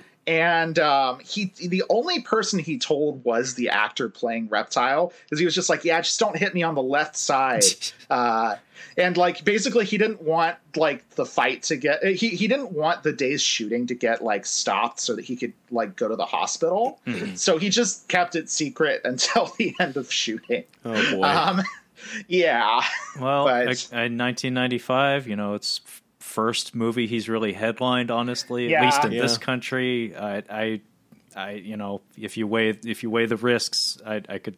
I could see myself maybe doing the same thing. But, yeah like good, it's, it's like- rough though yeah it, it worked out. I mean, what we got in the finished film, like it, it, it actually Yeah. looks pretty snazzy. The choreography is a little tighter than some of the other fights. Uh, the creativity on display is is not to be taken for granted. Like they really do some fun stuff, even even just really simple things like the postures and poses that Reptile takes up. Like he actually does some like reptilian movements and stuff. Like mm-hmm. simple. Like Reptile is not a character in this film, but No, not, but yeah. he gets like some reptile hisses in there and has some movements that kind of make you think of something reptilian and and yeah man we get a bicycle kick like on a Yeah. wire assisted bicycle kick like it, it it looks stupid but it's in the movie and it's from the game and you know sometimes for fan service purposes that's all you have to do to make people happy Right. yeah. Yeah, and yet so a, many of these movies don't do these things I am a little bit sad that that uh,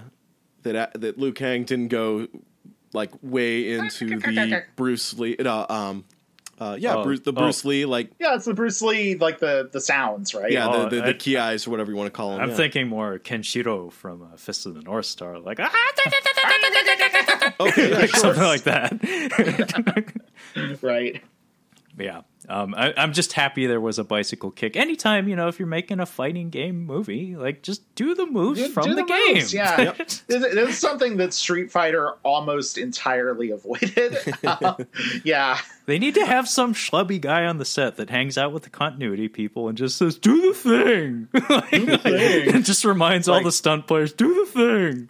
like this is our audience, folks. I mean, honestly, like, go Uh, ahead, yeah. pander. yeah, no.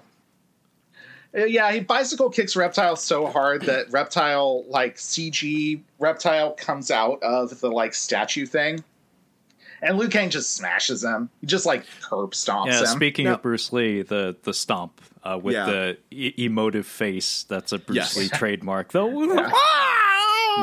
it's like, is he sad or angry? I don't know, but he feels things.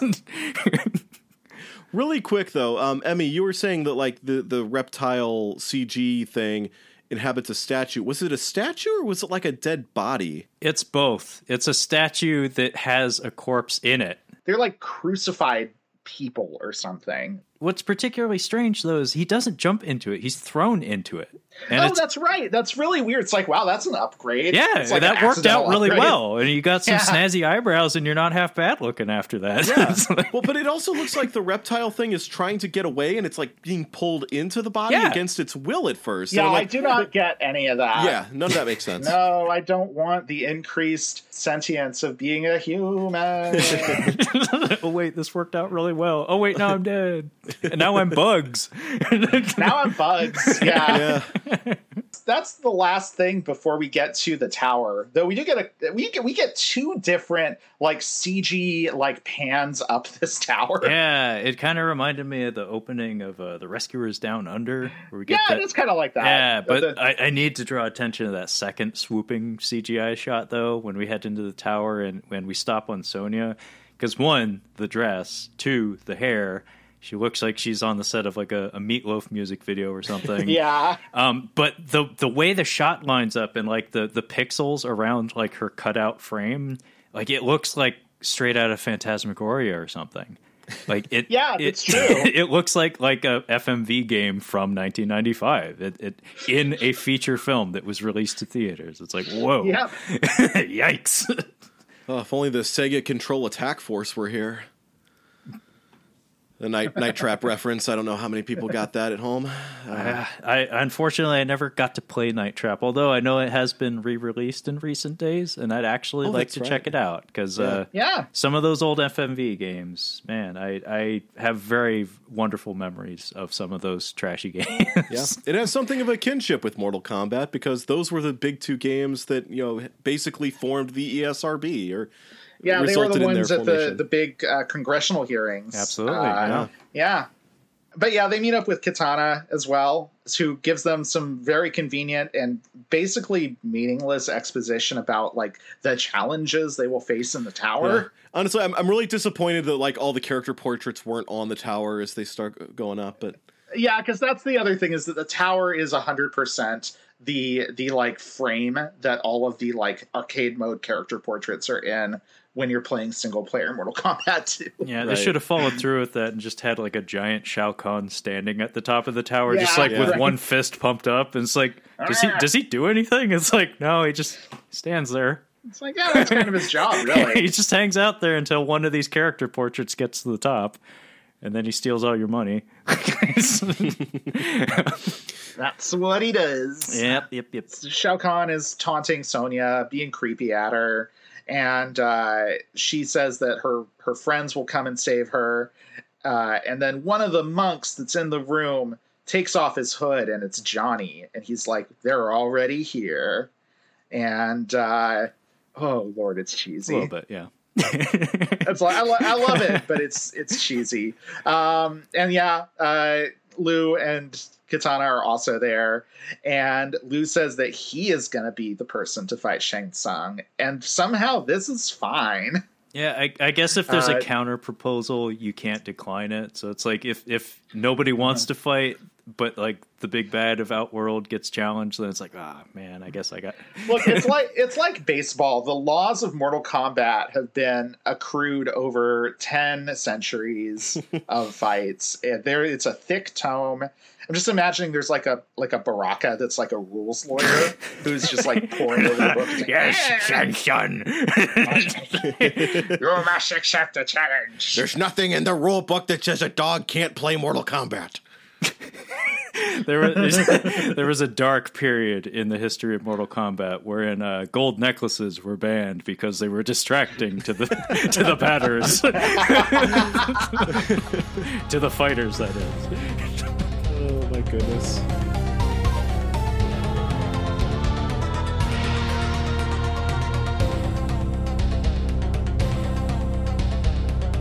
This last confrontation is going to have the three components that were uh, laid out by Kitana, which are that you must face your enemy, you must face yourself, and you must face your greatest fear. And only two of these are really going to get faced. I And it's, it's all done in the just dumbest way possible. Like the face your enemy, like a bunch of random people just start showing up. I think there was like a samurai in there at one point. Like Yeah, I think the idea is that these are souls that Shang Tsung has like captured after killing in like previous Mortal Kombat's. So they're supposed to be like great warriors from history, but they're not like known characters or anything. Like there's nothing like particularly like interesting or cool about them. Yeah, but you know what would, would have been cool here is if a Shang Tsung actually used his shapeshifting ability, which we have seen him use in this movie, and B, like just turn into the other fighters that have already lost in this tournament. Like suddenly he's Kano and he fights for a few seconds. Suddenly he's Sub Zero and he fights. You know, like do that. That's actual. Do the that, thing, yeah. Do the thing. More, that's more accurate to the whole idea of fighting your enemy. These are literally people that Liu Kang has had to fight throughout this tournament. Yeah, yeah, you're not yeah, wrong. Link, you're you're really onto something there. That would have been a much more appropriate way That to would've handle much this. cooler, I mean, honestly. honestly, th- what you could do is have him turn into Johnny, have him turn into Sonya. Like we, there, Yes. there hasn't been a limitation on his ability to turn into people. Like he No. doesn't have to take their soul. Like I don't. I hope he didn't kill Master Boyd. Master Boyd's been in a lot of John Carpenter movies. I like him, but uh, maybe he doesn't have to kill Right. people in order to turn into them. And the morphing technology in 1995 was kind of cool. Like, it- like as- yeah. I mean, they actually use the morphing technology in this movie in a, a few different ways that are uh, all Yeah, cool. the- the so sh- they could have just done the shot of, of, him going from Master Boyd to Cary Tagawa looks really good. Like even today, it looks Yeah. fine. we get the fight your enemy. He fights a bunch of you know, uh, like like you said, jobbers and you know from from history, jobbers from history, history's greatest Liu jobbers. Kang versus the Brooklyn Brawler. I just want to see like so, some like spindly Irishman come out, you know, and like he's got his fists up, like, all right, you, it's time for some fisticuffs and something like that. I don't know. no, all these guys, all these guys fall down real fast. Yeah.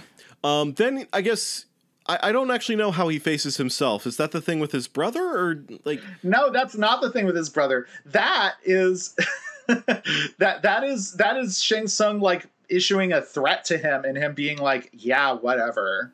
Oh, okay, that's what that was. All right.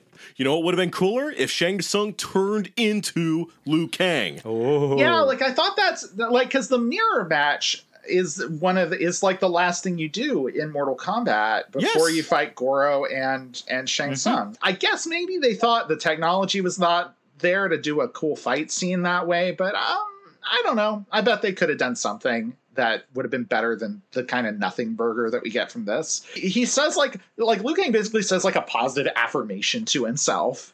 You know, he's like, you can you can take my soul, but you don't own it or something. I don't know.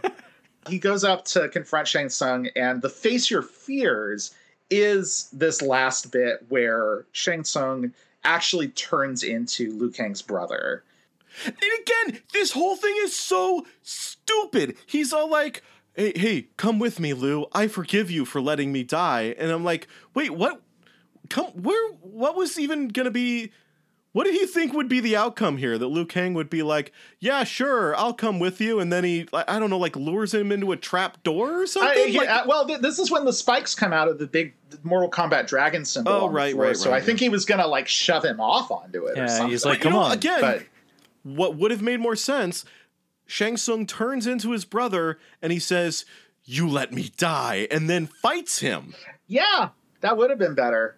That would Yeah, have been And then something. Liu, Liu Kang is, is, you know, like rattled at first because he has to fight his brother who he's still feeling this guilt over, but comes to his senses and, and you know, actually fights with him.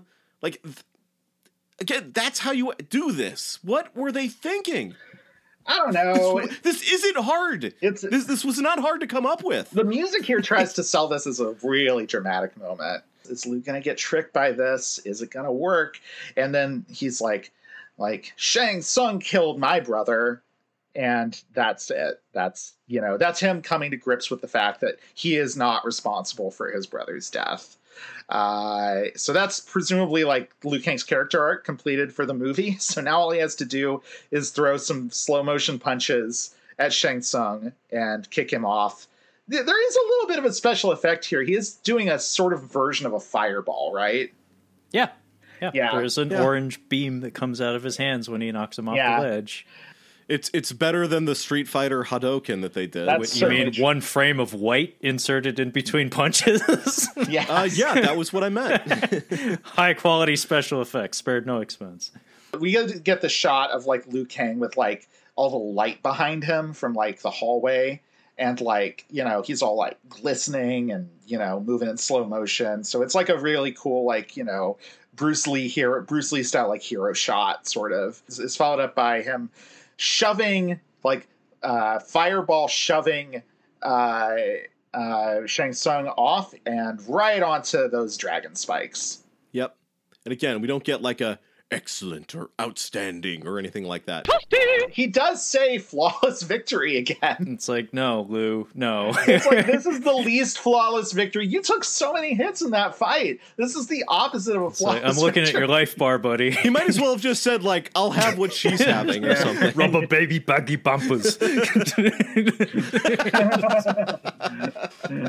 Oh, there's there's also a bit where they're while they're having the confrontation where the souls that are in Shang Tsung start like leaving him, like they start like tearing away from him. Um, and I'm not really sure how this was supposed to fit into what's actually happening here. I think the idea is Lou has defeated him before he's actually physically defeated him. I, I guess I guess that's what we're, we're supposed to take out of that. But yeah, so he he shoves him off of there, and uh, a huge beam of light erupts from his body, from from Shang Tsung's body, and all of the souls uh, get to kind of just wander on up to heaven.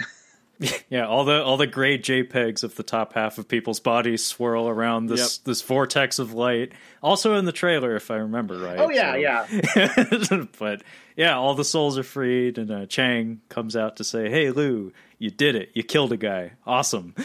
So. I'm gonna go back to heaven now. Bye." See you, see you in like sixty years. I was like, "I'll see you in a few." It's like, "What? Never mind. see ya." Never mind. I ain't saying anything. um, and yeah, and then we get a very quick wrap up to the movie. I actually timed this from the end of um, the fight with with Shang Tsung. Uh, it is two minutes and twenty eight seconds before the end of the movie. Ooh, wow. Yeah, Wow, it is. they Uh, start- it is very fast. it is very very fast. Yeah, yeah. It's funny too because there's like 20 seconds of decent fighting in the finale, like Uh-huh. with Shang Tsung. But and we even get it accompanied with the Mortal Kombat theme song. That's right, Um, yeah. But then it's like 20 seconds, and it's like, oh, the music's settling down. Oh, they're talking now. Oh no. then two minutes later, it's all over. It's like, what? Yeah. What just happened?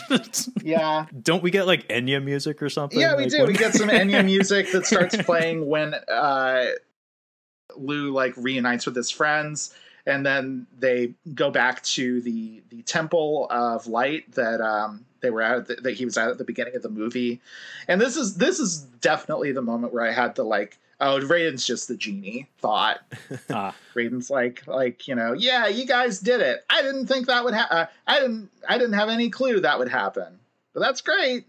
Yeah, he. I mean, he doesn't tell them he's going to Disney World or you know No. the Bahamas or whatever, but but he does get another. I don't think so, and they're in the form of uh, a sequel tease at the Yeah, end of man. the film. Uh, so yeah, every video game movie had to end with some kind of a sequel tease. Oh, you're never gonna believe this, guys. You're never gonna believe this, guys. Uh, this one's the probably the most extreme because out of nowhere, the giant semi see-through projection of of the emperor who's never never named Shao Kahn here but and this is this is the other Frank Welker voice right Yes, yes, Yeah. it is. yeah you great pathetic fools, I've come for your souls. that was good It's practiced. I've I had a weird childhood. I'm impressed really that is That's very good. really good Raiden's like I don't think so and they all line up and then slam Mortal Kombat symbol yeah, and only movie. two and a half minutes ago we had the theme song, but it's back again. And this is the movie that actually got that sequel. This one. This one. yep. yep Yep. Nope, not Street Fighter. This one. Well, people actually saw this movie, so Yeah. yeah, that's that's the movie. Um, there's some more music over the credits. One of the songs just has like lines from the movie over techno beats. Yes. It's very special. yeah, so that's that's the movie. So okay, so we've got our, our our movies ranked. We've got Street Fighter still at the top. I believe Super Mario Brothers is in the middle, and then Double Dragons at the bottom. Um, where do you think this one belongs on that list? I would say I do not like this movie as much as Street Fighter. Neither I think I. Street Fighter is a camp classic. Uh, I think Raul Julia is so good in that movie that it elevates the whole thing. I would put this below Street Fighter. I think this is better than the Super Mario Brothers movie. It's more watchable than that one. Uh, and I actively did not enjoy watching Double Dragon. Like Double Dragon was a slog to sit through in a Yeah. way this one just was not. So Yes. I would put this second. I would be tempted to fight for this going below Mario Brothers just because Mario Brothers is just so bonkers. And I mean, it's so weird that I do like that about it, but I think that I, I think you can you, you can like these movies for basically the opposite reason. Like that one for being just like a really strange take on on Super Mario Brothers, and this one for being essentially the only video game movie for like a number of years that actually managed to do like a fairly successful version of like translating like the vibe and like the overall kind of just thing of the game into a movie even if it's not a very good movie yes, yeah, and uh, okay, so you know what? I think I am okay with this going uh, above Super Mario Brothers. So it is now Street Fighter, Mortal Kombat, Super Mario Brothers, Double Dragon. I both get why this movie because this movie does the thing, right? like this movie does it, it is the Mortal Kombat movie in a way that like the Double Dragon movie just is not. But it is also it's got some real problems. There's definitely like real places where you can see them just running out of time or money in like real time, basically. And like there's lots of parts of it that just like don't make sense but yeah, overall, uh, I I had a, a, good time revisiting this one. It was all right. I don't think I had quite as good a time, but in any case, um, because this movie ended so abruptly, and because we are at nearly three hours on this one, uh, we are going to try and end it just as abruptly. Trevor, please uh, tell us where can people find you and and uh, wh- why should they? I mean i can't supply the why. That's up that's up to whoever might be listening but um, yeah you can find me and my usual co-host kyle who's currently on hiatus being as he's got some real life stuff to take care of but i've been having a lot of guests on the show this whole month of november 2021 um, but yeah you can find us at uh, catching up on cinema uh, we do have a couple of uh, social media accounts in the form of an Instagram at Catching Up on Cinema, as well as a Twitter at Catching Cinema. So feel free to hit me up either of those. Uh, we also have a website, catchinguponcinema.com, and all of our episodes are collected there. Uh, and the show is available on pretty much every podcasting platform you can imagine, including Cephalopod. So yeah, Google it, and uh, hopefully you'll find us thank you, Trevor, so much for for coming by. This was awesome. This was really fun. Um, did you have any final thoughts on the movie as well? Well, I remained silent because I found myself just kind of again playing that middle road and uh, agreeing with both of you because uh, I the the rankings in particular I, I would agree wholeheartedly. Um, yeah, I, I think those rankings are very appropriate. In particular, I think Street Fighter is the most worthy of reappraisal of all of these early video game movies because as a, as a youth, as a youth, um, I didn't appreciate it as much. But as an adult coming back to it, as you said, it, it is a campy film, and there's certain elements to it that as a child I just didn't recognize as being entertaining. Like I wasn't able to see the right angles of it, I guess. Um, but upon rewatching it in more recent days, it's like, wow, this movie has a lot going on and it's actually fairly clever for the most part. There's actually multiple solid performances in there. Uh, Mr. Bryniarski, who portrays Zangief, oh, stole yeah, my heart even as sure. a kid.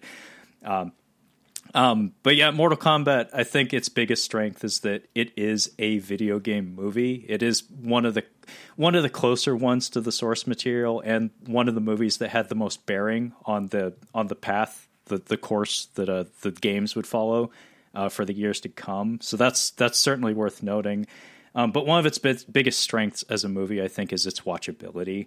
It's a very good passive watching experience, which is not something I practice very often. But like if you have friends over or something and you're just kind of hanging out and you want a movie on in the background, it has a good rhythm to it where it's just like, oh, are they hitting each other? It's like if they're not hitting each other, I'm not paying attention. but um, it it has that quality to it. Plus, it has the '90s cheese um, which which is delightful in its own right. Like some of the music cues in this film that I probably should have said more about over the course of this three hour conversation. Anybody um, who's been to like an elementary school martial arts tournament knows what this soundtrack sounds like. Thank you, thank you. My my uh, my my cousin, her her gymnastics meets had all like half of the soundtrack of this movie playing over it.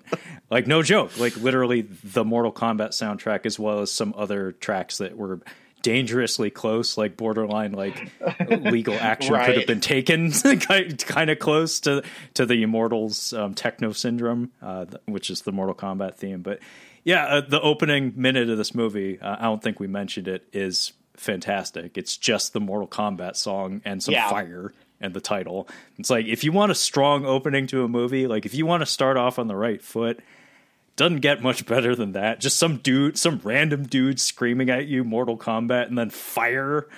like, yep, I'm in. I don't even know what this is, but that dude yelled at me and there's fire. 100%. Yeah. But yeah, in terms of rankings, I, I think I think y'all are both right on the money. Um, Double Dragon is one that I never have any interest It in coming sucks so back to. Much. I, saw it's it. so bad. it sucks That's, so that's much. That's the one that you can Yeah, watch for free on YouTube because somebody just put it up there and no one has bothered to do a copyright strike to take it down. Nobody cares. And it makes me it hurts me because uh Mark Dacascos play, plays one of the Lee brothers in that, and I've always really liked him. Uh, he's gotten some fun moments to shine in more recent days, but he, uh, much like Robin Shou, uh, he was one of those guys that maybe should have had a better career than he's had. He's he's consistently worked, but whenever not, not he got the level that he probably should have been able to. Yeah. yeah, I mean, you you got that. You got a couple other movies that didn't quite hit with audiences, and then you have like Brotherhood with of the Wolf. It's Oh, like a, yeah. a, a strange foreign film that you know only only people that are interested in that sort of thing. No, It's a weird movie. There's there's Native Americans doing kung fu in it um, in a period film. It's it is Hey, it is but- a strange beast. Another video game connection there. Same director as the Silent Hill movie. Correct. on yeah. that one, yeah. Yeah, um, and from an aesthetic standpoint, both of those are are quite splendid to look at. Um, Silent Hill, some of the acting was, oof, kind of rough, but Kinda uh, rough, but, yeah. But it's absolutely gorgeous. Like from an audio visual standpoint, I I do think of that as one of the strongest video game adaptations out there. Um, but yeah, I, I think I think we all had a good take on this one. But uh, thank you both so much for having me back. Uh, Yeah, I've been, kind of been itching to to talk about straight up just video games with you because uh, I I mean I have a movie review podcast, um, but obviously I have a thing or two to say about video games. So maybe someday we'll get to that. But thanks for having me for this movie discussion. I really appreciate it. Yeah, it was a pleasure. Yeah, absolutely. Th- thank you for joining us again. And uh, again, everybody, go listen to Catching Up on Cinema, uh, my favorite movie podcast. Yeah, as for us, you can find us on honestpiranha.com. You can find me at Cinescapades on Twitter and Instagram, and you can find this podcast. Look, you know where to find this podcast. You're listening to it, but it's on all the podcast apps. I don't know what the next movie we're going to talk about is because we've got a year to decide. Bye, everybody! Scorpion, lost revenge.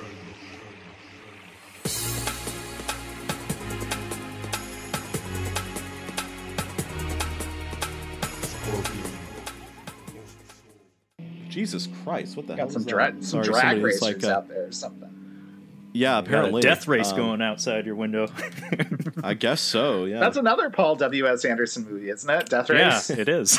Yeah. it's a it's a franchise. In fact, It's a whole franchise, yeah. after these messages, we'll be right back.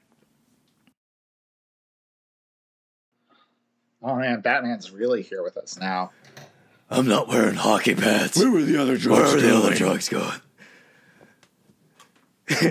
I can't. No, no. I give those people. I give those people.